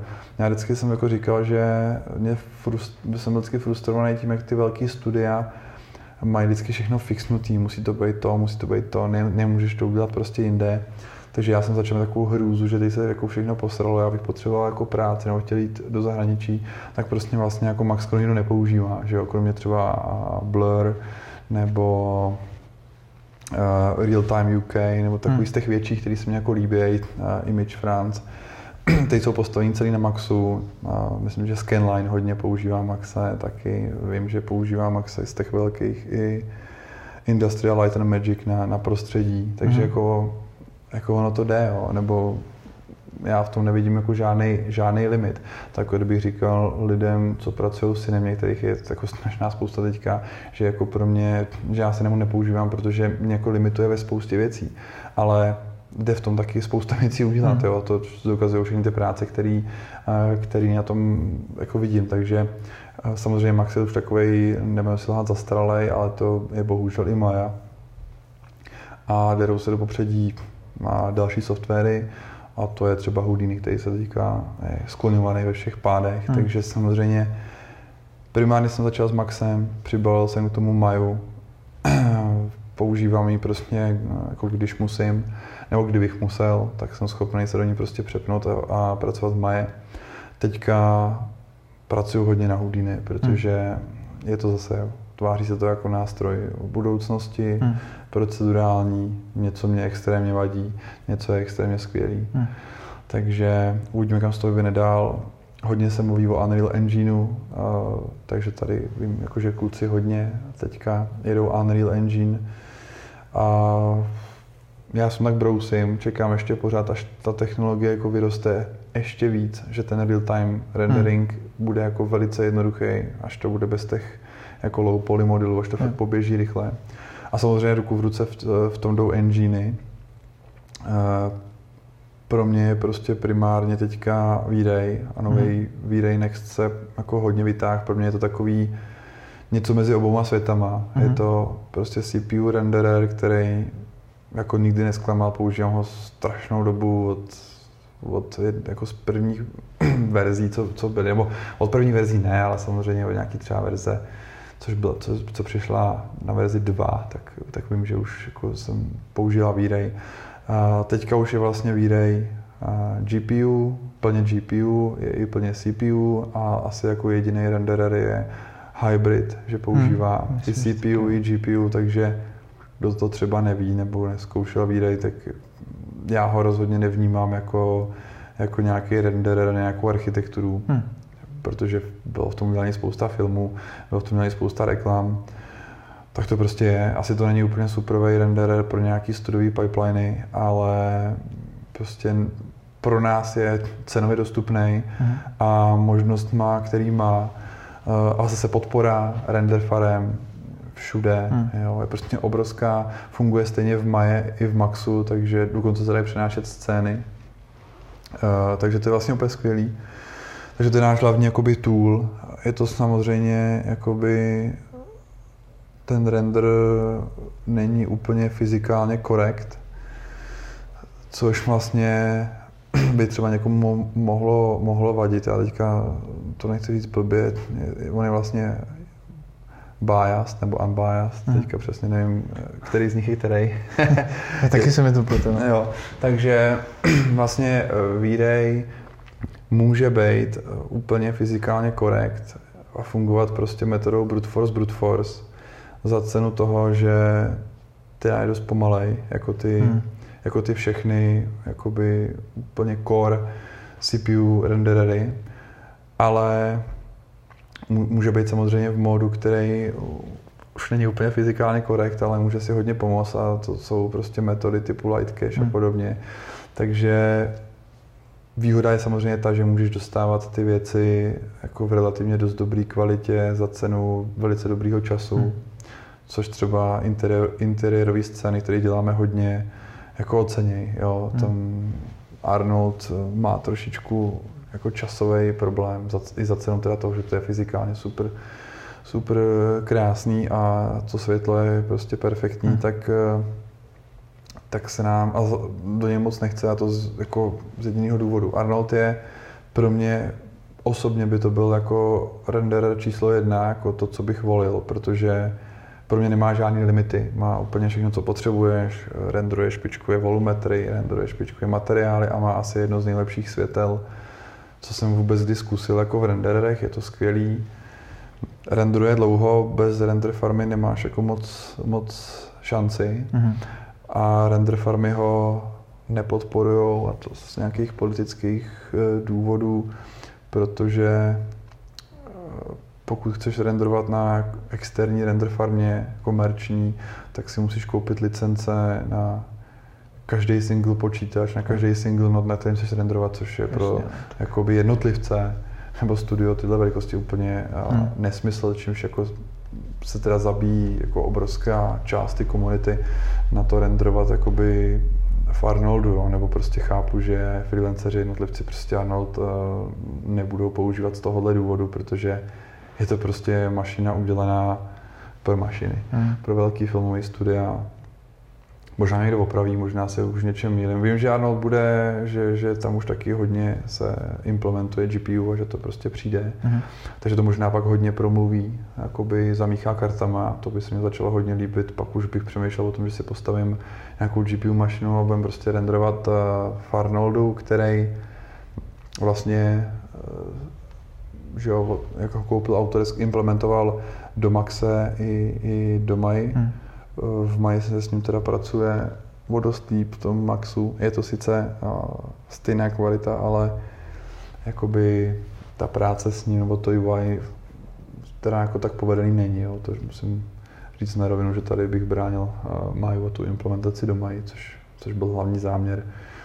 Nicméně jako implementace do Maxu je dobrá, ale pracuje se s tím tak trošku, to U I není úplně, ten materiál editor se není tak, tak jako povedený jako, jako v Maje. No a teďka se hodně, já jsem teda úplně jako vynechal Octane, ten mě nikdy ničím nesklamal, ale ani nezaujal. Mm-hmm. Jo, je to prostě, pro mě byl Octane, je Octane hrozně jakoby limitovaný, protože uh, jsem zvyklý dělat hodně jako multilayer věci a shadery, mm-hmm. displacementy a takovéhle věci a tam, tam jsem vždycky narazil na jako hrozný odpor toho rendereru mm-hmm. a hrozně jako moc walkaroundů. Takže tam, tam teda jako osobně, já bych se vůbec o to cestu nevydával, ale když už, nebo o čem se teďka hodně bavíme, je Redshift, Redshift. Hmm.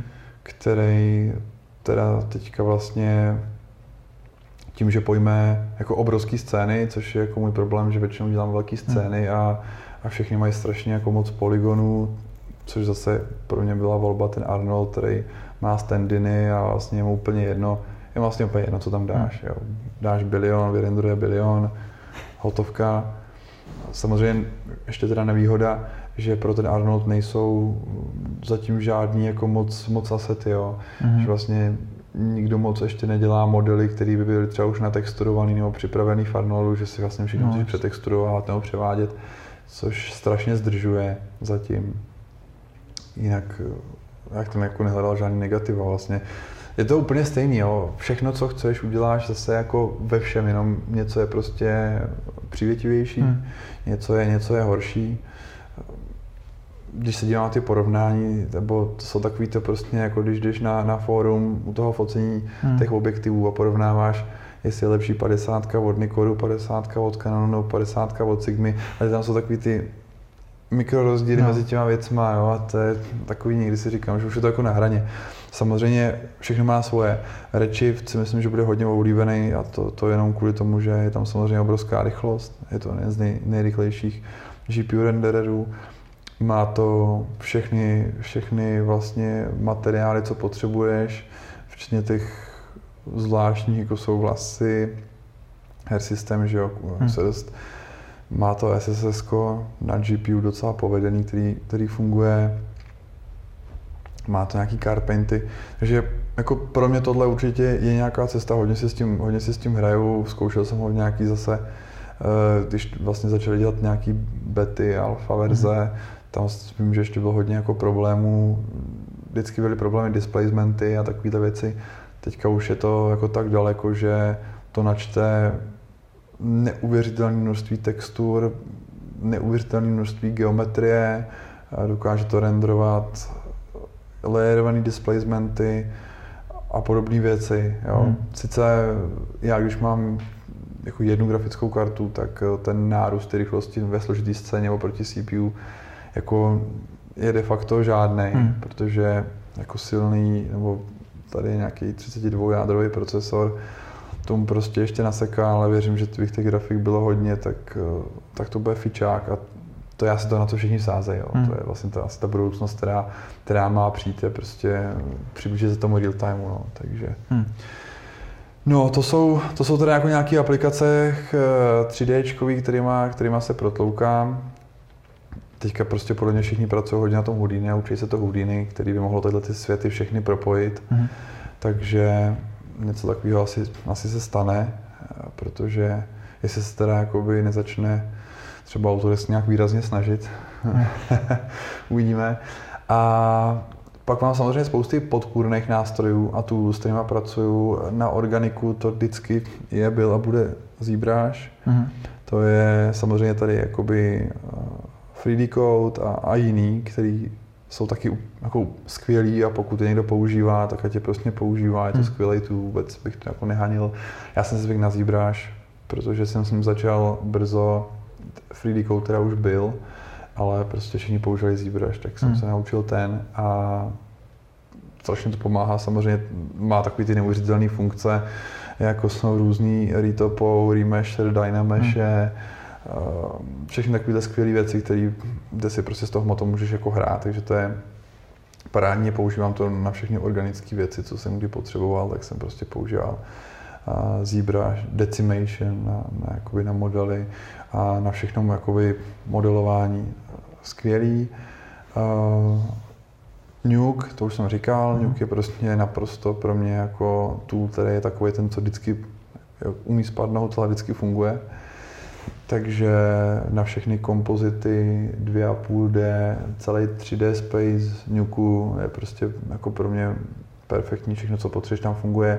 Deep compositing, jo, jedna, jedna jako z posledních kompozit technologií, skvělá věc. Zase o další důvod používám V-Ray, protože umí renderovat do deep.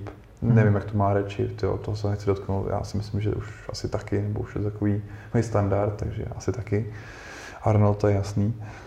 Uh, ne, že jsme to používali často, ale bylo pár projektů, kdy jsem fakt byl rád, že se může použít deep compositing a nemusíš dělat masky a podobné věci, takže v čem to přesně spočívá? Uh,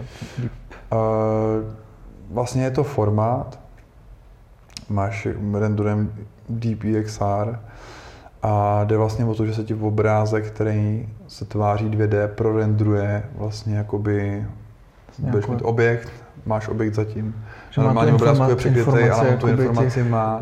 Ty vzdálenosti. Tak, takže jo. Vlastně ty, ty si můžeš zpětně v NUKE ten plošnej dvě dé obrázek na základě informace pomocí point cloudu zase hmm. rozstřelit zpátky do ty hloubky, hmm. takže máš point cloud vlastně, který je komplet zase tři dé zpětně a do toho point cloudu můžeš vkládat jo. další geometrii, ať už jenom dvě dé karty nebo, nebo zase nějakou tři dé geometrii a to přímo v NUKE hmm. a vlastně ty objekty se ti vkládají do toho, do toho prostoru přesně tam, kam je položíš, takže nemusíš vytvářet žádný alfamasky, žádný Jasně. kanály, je což to využiješ v případě, že se ti třeba hodně rychle otáčí kamera, nebo se kamera Jasně. otáčí kolem celé scény do kolečka, kde by se ti to špatně maskovalo, tak tam vlastně se tady ta technologie dá. Mě připomíná návrat k tomu, teďka zrovna koloval nedávno po internetu video z Volta Disneyho, kdy začínal, jakým způsobem dělali animované filmy, kde vlastně v těch vrstvách tak. měli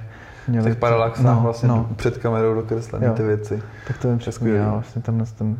Tak vzdáleně vlastně hmm. je to jakoby spočívá to prostě v tom, že máš uloženou hmm. tuhle tu hloubkovou informaci na, na úkor teda velikosti toho souboru nebo hmm. jednotlivých jako frameů. Takže pak to narůstá docela na velikosti a, a na rychlosti systému. Je to prostě jako hmm. je to pomalý, pokud nejedeš na nějaký optice, tak je to pomalý, to jo, ale jako jsou momenty, kdy to fakt jako využiješ. Ne úplně každý den, ale, hmm. ale dá se to. Takže to. Teďka vlastně před příchodem Houdini, který už má jakoby všechno v sobě, je to taková jako řada pluginů, kterýma jsem prošel nebo procházím, nebo je pořád používám.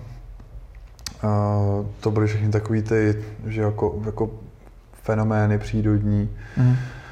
Takže kouře, ohně, voda, že jo, všechny tady ty pluginy, co byly Fume Effects, ten, ten s tím hmm. hodně, ten už tím začal dávno vlastně Synthesáty, jak se jmenuje ta firma, začala dělat Afterburn, co by, což byl vlastně Ray Marcher a tam, ten už, tam už vlastně dovoloval dělat takový volumetrické efekty. Hmm. A Phoenix, ten je. Phoenix F D, ten, ten, ten jsem kupoval ještě od vlastně A V grafu a to mě říkali, tak to jste zatím první, kdo si ho tady jako koupil. Ale musím říct, že vlastně Phoenix se pořád vyvíjí. Vlastně podařil zářez, dostal jsem obrázek do instalačky a na stránkách vlastně výdeje Phoenixu mám je v galerii vlastně ten Top Forex, ten jsem to jako poprvé použil, to ještě byl takový docela testovací provoz pro mě, takže to je docela dobrý. Je to novej relativně pluginek, vlastně vyvíjí to Chaos Group spolu s V-Rayem a s P D Playerem, tak ještě mají ten Phoenix a možná ještě nějaký produkt. A jako musím říct, že v mnoha ohledech mě to dost překvapilo. Za prvé samozřejmě ten hlavní důvod, který tam je, je, že tam je plná implementace do toho výdeje. Hmm. Takže na rozdíl od ostatních věcí, co se tady odsimuluje, se pak jenom zmáčkne rovnou render a jede to. Jo? Hmm. Nemusí se to ukládat do žádných eh, formátů V D B, pak to někam přenášet, tam to přešejderovat prostě. Jsou tam presety, eh, je to prostě plně podporovaný všema světlama od výdeje, takže prostě tak, jak to hodím do scény, hmm. tak to tam je a musím říct, že je to hodně rychlý, jako intuitivní, pořád to vyvíjí, takže to má jako spoustu nastavení a je to takový all-in-one systém, umí to samozřejmě jako fluidy, jako, jako je oheň, kouř, umí to vodu, umí to viskozitu, hmm. uh, myslím si, že to neumí grains, jako grains, grains to nedělá, hmm. ale co je tam boží, je, že to umí vlastně vodu s pěnou, perfektní pěnou hmm. a je to vlastně jako, říkám, když se, když se použije preset, který v základu vypadá dobře a pak se upravuje, tak se s ním dá zvládnout spoustu, není to na úplně jako large scale simulace, ale pokud s tím budu dělat jako vodu z vodovodu, pokud s tím budu dělat točený pivo, tak je to jako pro mě vždycky volba, protože tam to uděláš jako za den a hmm. vypadá to fakt jako, jako skvěle, vypadá to opravdu dobře, má to dobře udělanou tu pěnu, dá se tam na ní jako fakt doslova naklikat, navolit prostě, jak to má vypadat, co to má dělat, jak to chci našejdovat a vytvoří to vodu vlastně se splešema, s pěnou, zase jo, nejsou to žádný jednotlivý cache, vytvoří to prostě jeden systém, v něm je všechno daný, ze všem se dá hejbat a jedním klikem se to vyrendruje. Hmm. Jo, dřív byla RealFlow, standalone program, tam se něco muselo udělat, pak to nějak převíct do nějakých particle systémů těch daných softwarů a byl to strašný voser. Yes. Phoenix vlastně v Maji i v Maxu a tyhle věci udělá, udělá jako hned a mě z toho překvapily jakoby plameny, které tam vypadají fakt krásně, na rozdíl od třeba filmu, kde mě to nepřijde povedený. Samozřejmě Houdini dokáže jako všechno, hmm. ale pokud budu chtít udělat Houdini třeba takhle hezký plameny nebo, nebo výbuch nebo něco, tak tím nastavením strávím jako velké množství času. Jo. A ta síť, kterou tam budu muset vytvořit, nebo ten celý, celý dob, jako mě zabere fakt hodně času, hmm. než nastavím všechny ty jako turbulence, ty nody, které se tam musí přidávat jakoby zvlášť, abych toho dosáhnul, tak mě to něco zabere. Pak samozřejmě ta simulace je dlouhá. Ano, výsledek v tom Houdini jako bude špičkový, po nějaké době, ale pokud potřebuju jakoby něco opravdu rychle, aby to jako bylo ucházející, tak, tak to prostě udělám v takovémhle nějakým pluginu, který je jako ready, jo? Hmm, hmm. Typu, že potřebuju smíchat dvě barvy, tak to tam prostě hodím, je tam na to de facto preset, krásně se mě to smíchá, ošejdu si to a jedu. Jo? Hmm. Voda s pěnou, vodopád, všechno je tam jako řádově velice rychle udělatelný. Hmm. Jo? Samozřejmě pokud bych dělal něco, co potřebuji custom, bylo by to jako Houdini, ale tam je to na deal. Je to lepší výsledek za cenu teda jako hodně straného času nad tím. Hmm. Já jsem ten Phoenix využil do toho Topflexu, tam bych vůbec neříkal, že to je nějaká jako kvalita, kterou bych chtěl demonstrovat ten Phoenix, je to daleko dál. A já jsem tam vlastně použil poprý a od té doby si myslím, že uh, jsem na tom strávil ještě nějaký čas a vůbec bych to jako neodsuzoval, protože ne, říkám, spoustu věcí je to fakt super. A na to se váže vlastně Turbulence F D pro Cinema, ten ten jako neznám, protože Cinema nepoužívám, ale je to vlastně de facto velice, velice podobný nástroj. Nevím, nevím, jak je to daleko, hmm. ale zase kdo používá Cinema, určitě zkusil Turbulence F D, je to hmm. jako podobně udělaná věc pro Cinema, takže, takže tak. A pak jsou to už takové jako uh, věci, které nepoužíváš jako každý den, spíš je použiješ jednou za čas. Jsou to jenom nějaký trial verze nebo ty personal learning editions, který, s kterýma se učíš. Strávil jsem dost času na speed tree, mm-hmm. na vytváření vegetace, protože zase je to program, který ti vytvoří hlavně animaci těch, těch věcí, což dost často potřebuješ. Takže stromy, vítr, stromy růst, custom stromy, určitě špičková věc. Takže já tam nějaký čas jsem strávil, hodně, hodně času jsem teďka strávil nad Da Vincim, protože já prostě nemám rád tu premiéru a tady ty software jako kromě třeba Photoshopu, Illustratoru, tak ten Adobe prostě tomu After Effects taky moc nedal. Mm. Je to takový, sleduju to v těch komunitách, kde se lidi stěžujou, že, že to není multicore a podobné věci, mm. ale jako to nějak neodsuzuju a After Effects taky používám na, na, jako na všechny animované věci, které jsou dvě dé, prostě hmm. použiješ After Effecty. A premiéra mi nesedí vůbec, vůbec ničím, ale jako Da Vinci pro, pro tady ty věci je skvělý, prostě ten edit, všechno tam je intuitivní, vložím hmm. projekty, zedituju projekty, obarvím je, takže jsem se teďka hodně učil jakoby barvení, jako teorii barev, prostor vlastně to, toho celkového, jak, jak funguje uh, Da Vinci. Teďka jsem měl možnost potkat se s nějakýma koloristama, takže mm. jsem strašně jakoby vyzvídal, o čem to je. Ne, že bych to úplně chtěl dělat, ale zase jako zajímá mě to, zkusil jsem si nabarvit pár věcí a, a decit. Takže to je takový další, další jakoby skvělý tool, který je cenově velice dostupný, dokonce možná v nějaké verzi zdarma. Takže to určitě doporučuji všem lidem, jako co si natáčejí třeba videa, nebo si chtějí něco nakolorovat, tak to je dostupný tool. Já myslím, že snad jenom na to šerování těch projektů je ta placená verze, ne? Když, když vlastně na projektu dělá víc lidí. A nejsem si vůbec, vůbec nevím, čím je to jakoby omezený, protože vím, že jsme rovnou koupili S D kartu prostě hmm. jako s Da Vincim, protože to bylo za super peníz a vlastně teďka toho implementovali uh, interních uh, kompozitů Fusion. Hmm.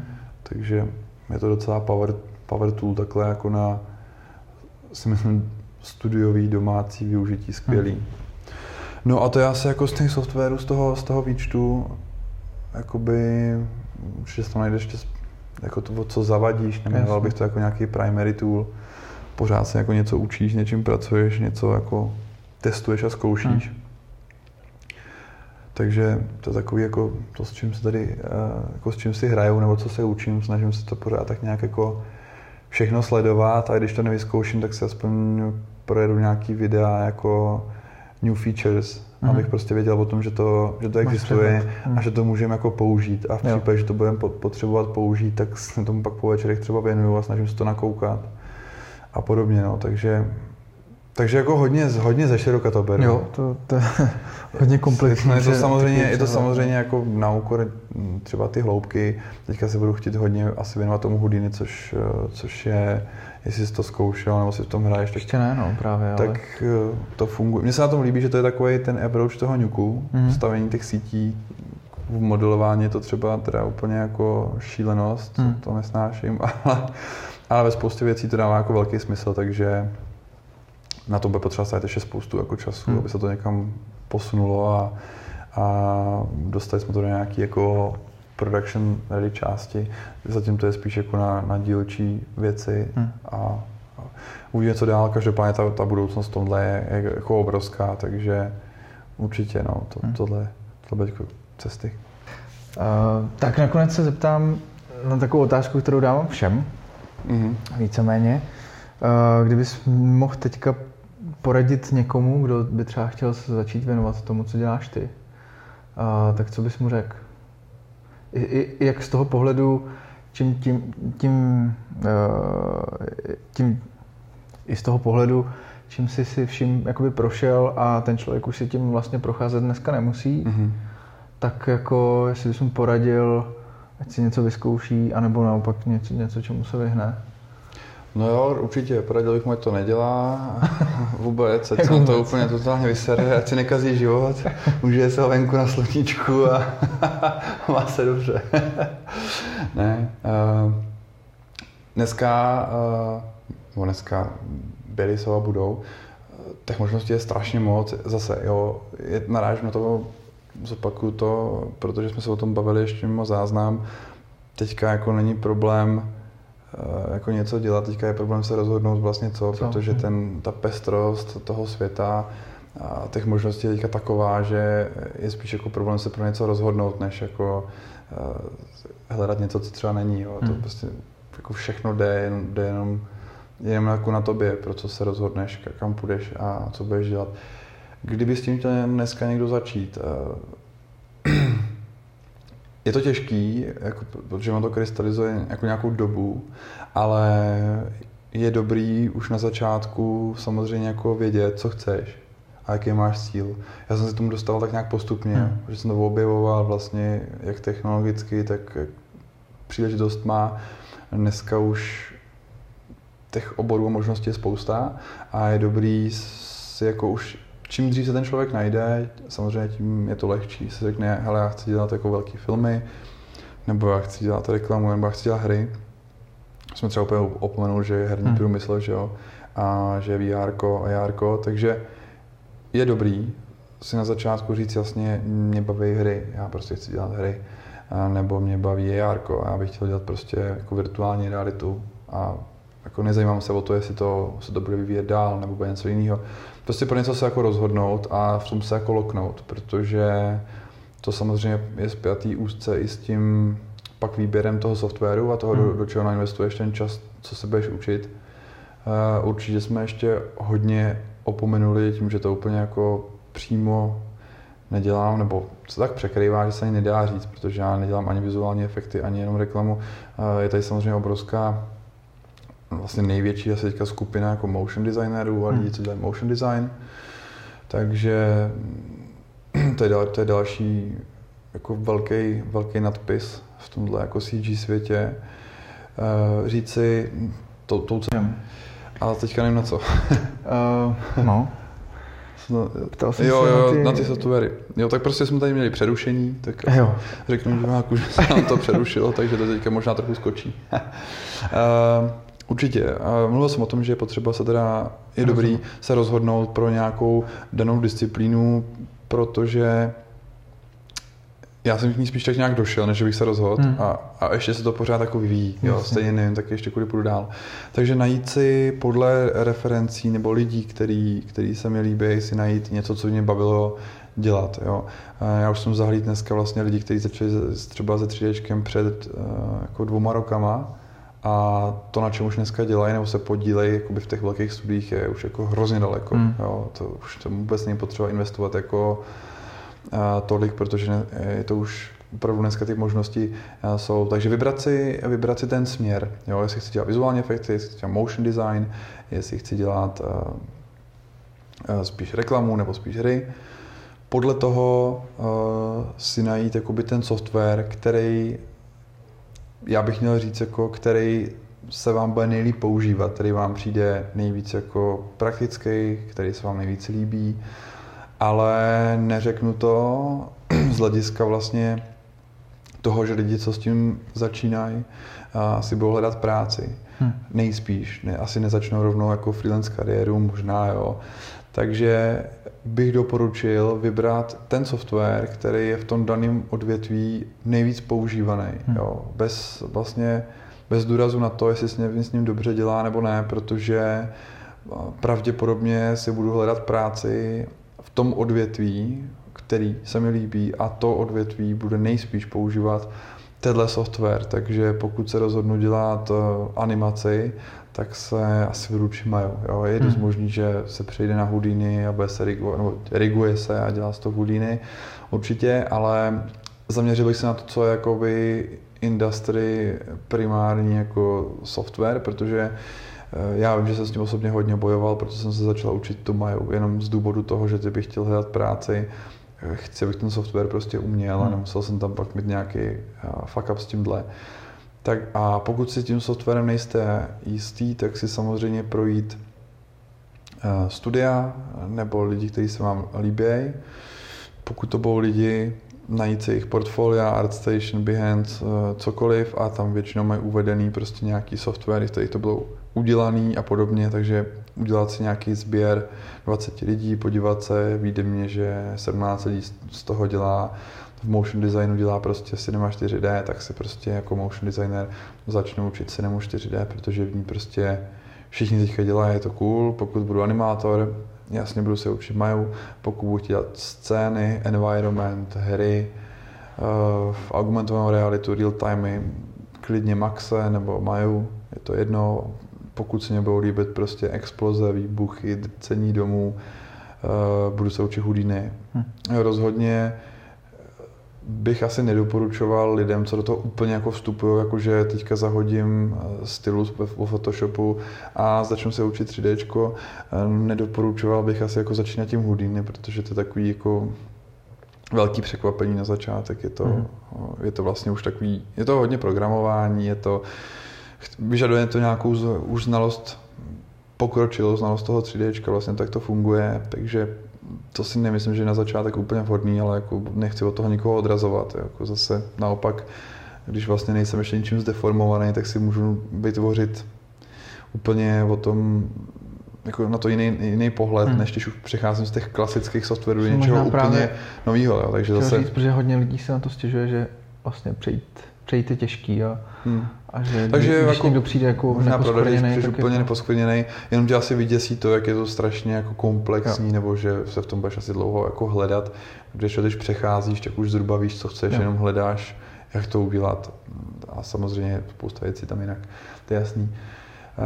Zaměřil bych se tady na to. Další věc, teda až si vyberu tu, tu cestu, kterou bych chtěl jít, a pak ten software, se samozřejmě ten software naučit, což už by neměl být problém, protože je spousty tutoriálů, každý software má spousty svých tu, jakoby, tutoriály, lekcí, placených, neplacených, hmm. možností je spousty. Opomněl jsem tady asi hodně, hodně modo, který jsem teďka další hmm. dobu nesledoval, je to ještě jeden z dalších softwarů, ale zatím jako na asi freelance užití skvělý, ale zatím teda teďka nemám jako o tom žádné informace, že by se někde nějak masově používal, nebo vlastně jak to s tím vývojem je, nevím, jenom to zmínil, že mi to ještě napadlo, že je to další možnost. Potom se teda zaměřit určitě na vybudování nějakého portfolia. Já si myslím, že už dneska to ne, nemusí být ani nějak moc komplexní, vzhledem tomu, že hodně frčí v případě motion designu to, že uh, udělám cokoliv a dám to na Instagram, což vyžaduje jeden obrázek, hmm. tak uh, je to je docela jednoduchý. Jinak založit si klidně portfolio na nějaký, uh, na nějaký komunitě, která je tomu blízká, takže v případě třeba těch her, ten ArtStation, v případě reklamy klidně Behance, nebo použít jakoukoliv službu, hmm. která mě umožní to portfolio rychle vytvořit. A samozřejmě, a o tom jsme se taky bavili, to jsme tady vlastně tomu jsme věnovali ten největší část toho času, než jsme začali nahrávat, je ta zkušenost. Rozhodně, pokud to jenom trochu je možný, tak prostě vyjet, vyjet určitě ven, zkusit si práci ve studiích, v několika studiích. Hmm. potkat lidi, naučit se to od těch lidí, což je nejrychlejší způsob, jako je být hozený do ty, do ty vody, že jo. To je to, jak se to ten člověk nejrychleji naučí, hozen, být hozený do ty komunity rovnou do boje a okoukat od, od ostatních lidí, zkusit si chodit na určitý konference, které se konají, nebo na různé konference, které jsou podobné tomu, co, co jako vás zajímá. Ať už to jsou vizuální efekty, ať už to je motion grafika, je jich docela dost poslední dobou. Není to jenom o to se tam poslechnout jakoby ty přednášející, může to být inspirující v mnoha případech, ale je to o tom networkingu, který tam pak nastane, potkat se s co nejvíce jako lidma, vyměnit si ty zkušenosti s nima. Zase jo, neříkám, neříkám nic nového, já si myslím, že to je úplně jako takový jasný, úplně lineární jako přístup k této problematice. Ale tohle je jako asi to, co já bych udělal dneska jinak, jo? Hmm. Že bych si vyloženě vybral to, co se používá, ten software se naučil, potom si prošel nějaký třeba dvě, tři, čtyři studia, hmm. tam bych zjistil něco, je, je to zázrak, není to zázrak a rozhodnu se jak dál, jestli jsem jako týmový hráč a budu dělat velké věci, nebo chci být uh, freelance, dělat si ty hmm. věci sám. Teďka zase, když se bavím s těma lidma, tak většinou to takhle je, hodně lidí si projde ty studia, zkusí si to a pak skončí vlastně jakoby s tím, že naberou zkušenosti, naberou kontakty a dál pokračují sami, freelancují nebo, nebo pracují v nějakých menších týmech nebo si udělají něco svýho. Hmm.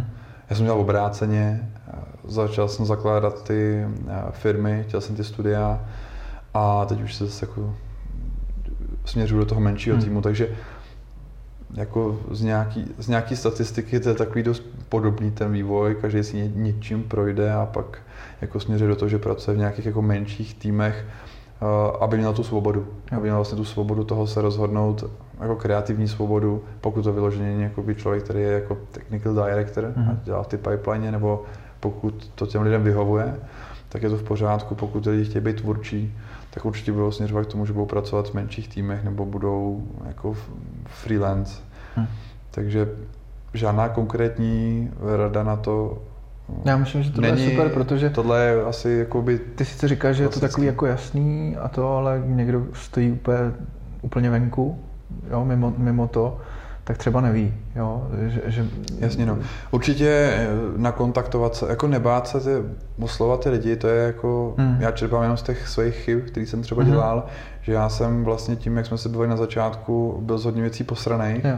Já jsem nežil v těch jako super like komunitách, hmm. že jo, takže jsem se jako hodně bál, ale vlastně to je jako strašně důležitý, jo. Ono se jako ve většině případech nestane nic, jo. Ty lidi vám prostě nenapíšou, to je celý, co Přesně, no. ale nic víc.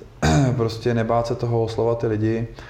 Nejlepší samozřejmě je jakoby setkat se s nima uh, na těch konferencích, jo. Ono je samozřejmě jako hrozně nepříjemný se na někoho navalit, zasypat ho otázkama a jako tak uh, nepříjemně se na něj pověsit, což samozřejmě, když se objeví nějaká takováhle superstar na těch konferencích, tak se kolem něj je obrovský roj lidí, tak zase jako to úplně nepřepálit, ale tak dostat se takhle k někomu nená, jako pokecat si s ním a každý je nějaký, takže tam se dá zjistit spoustu informací. Každý ten člověk vás dokáže nějak ovlivnit a nasměrovat, což je skvělý. Protože já v mnoha věcech taky tápu, nevím, nemám úplně jako ten uh, přehled, uh, jak který funguje třeba v těch velkých firmách, zajímá mě to. Takže se využiju toho, zeptám se těch lidí na to, hmm. jak to je, co se tam dělá. Uh, snažím se skypovat, třeba se s lidma, hodně s českýma klukama, který žijou v zahraničí, protože mě zajímá, jaký to je, protože jsem toho jakoby nikdy nějak nevyužil. Takže jsem si povídal s lidma, kteří žijou v zahraničí, jako ptám si, jak se mají, co dělají, jak to tam funguje, co přímo oni dělají. Zase dá se z toho, dá se z toho prostě vyvodit nějaký závěr, můžu si z toho nějaký obrázek, ale jak vám vlastně řekne každý, jo, ta zkušenost je jediná cenná osobní, hmm. protože každému sedne něco jiného. Jo, když tam Přesně. pojedu třeba já, tak vám řeknu, hele, mně se to hrozně nelíbilo, protože prostě jsem zjistil, že já jako nedokážu dělat v místnosti s padesáti lidma, kde vlastně dělám jenom úzký jeden proužek a tak to prostě je, nic, nic jiného. Někdo vám řekne, mě to strašně vyhovovalo, tam byla prostě komunita padesáti lidí, takže zase na to není žádná ucelená rada. Já ty rady taky pořád hledám, jo? Pořád hmm. se těch lidí ptám, zjišťuju, nedokážu se třeba jako rozhodnout, ale de facto jako ty lidi vám neporadí, oni vás jenom nasměrujou nebo vám můžou říct jako osobní zkušenost, ale to, jak se rozhodnete vy, nebo to, co budete chtít, jak to uděláte, už je vždycky jako hmm. na, na každém.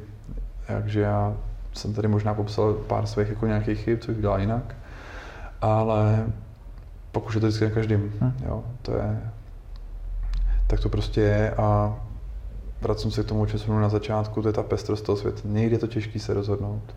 Já s tím třeba mám problém, někdy hmm. velký, ale někdo to prostě umí dělat to rychle. Hmm. A důležitý úplně závěrem je, že i to špatné rozhodnutí je vlastně, je vlastně jakoby vás posune. Hmm. Jo. Jako, taky jsem založil ty firmy, taky mě to třeba um, nasekalo, nebylo to třeba správné rozhodnutí, ale vlastně každá ta zkušenost ve výsledku jako je dobrá, pokud se tam nestane jako něco, že byste se zadlužili něčím. Nemyslím si, že by to v tomhle oboru, hmm. v tomhle případě bylo jako něco. Nejhorší je nic nedělat. O čem bychom diskutovali. Přesně, nejhorší je jako nedělat nic, takže i zpětně, i to, že jsem do toho nainvestoval strašně hodin, strašně času do mnoha věcí, které to nepotřebovali, hmm. tak zase jo, něco mě to dalo, něco jsem se naučil, takže přesně tak, nejhorší je nedělat nic. Hmm. Tak jo, super, to je skvělá, skvělá rada na závěr a uh... já ti děkuju za rozhovor. Tak jo, ale já taky strašně moc děkuju za rozhovor. Děkuju, že ses u nás stavil. Jo. A bylo to příjemné. Že jsem tomu byl součástí. Tak jo, díky moc, měj se. Ahoj.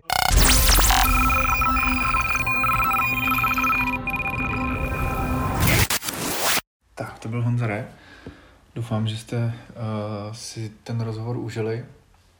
A pokud jste ho doposlouchali až sem do konce, tak vám fakt gratuluju, protože bylo to dlouhý, ale myslím si, že přínosný. Jsem rád, že podcast posloucháte, doufám, že ho budete poslouchat i nadále a budu rád za, za jakoukoliv vaši zpětnou vazbu nebo komentáře a nebo, nebo případně i nějakou konstruktivní kritiku. Já jsem si uvědomil, že jsem vlastně nikdy, nikde neřekl nebo nenapsal, proč ten podcast dělám, jaká byla ta motivace a jaký je případně nějaký cíl, tak bych to teďka řekl, když už jste si protrpěli, ne protrpěli, ale užili ty tři hodiny, tak zvládnete i tohle sto. A je to vlastně, ty důvody jsou dva. Jeden je takový vnitřní, nebo směrem dovnitř, jakoby ke mně.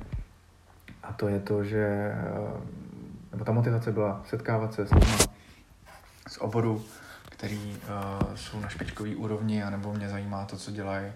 A není jen tak možnost jim napsat nebo zavolat, hele, pojď se mnou na pivo, a chci se tě zeptat na spoustu věcí. A to by asi nikdo jako ne, ne, nepřijal tady tuhle tu pozvánku, ale je možný, že klidně i jo. A nicméně říkal jsem si, že když už se ptát budu já, tak je no, možný jako to pustit ven, aby se to dozvědělo víc lidí. A, a druhá, ta motivace, to je spíš taková jako vnější, směrem ven, a to je to, že bych byl rád, kdyby se tímhle prostřednictvím nějakým způsobem budovala, kultivovala, jak to říct nějakým rozumným slovem, který to úplně vystihuje, teďka nevím. Zkrátka, aby se nějakým způsobem utvořila komunita, která si myslím, že tady existuje v České republice, že je tady spousta kvalitních uh, tvůrců okolo tři dé, C G I, V F X, uh, archvizu, všech věcí, které s tím souvis, uh, které jsou vlastně jako okolo. A jediný co, tak chybí nějaká platforma nebo nějaká nějaká možnost, jak se propojit, jak sdílet svoje zkušenosti nebo uh, nápady nebo kapacity, cokoliv. Mám takovou ambici, uh, že by tenhle podcast to mohl jak, nějakým způsobem nastartovat a s tím právě souvisí i další aktivity, které který připravuju.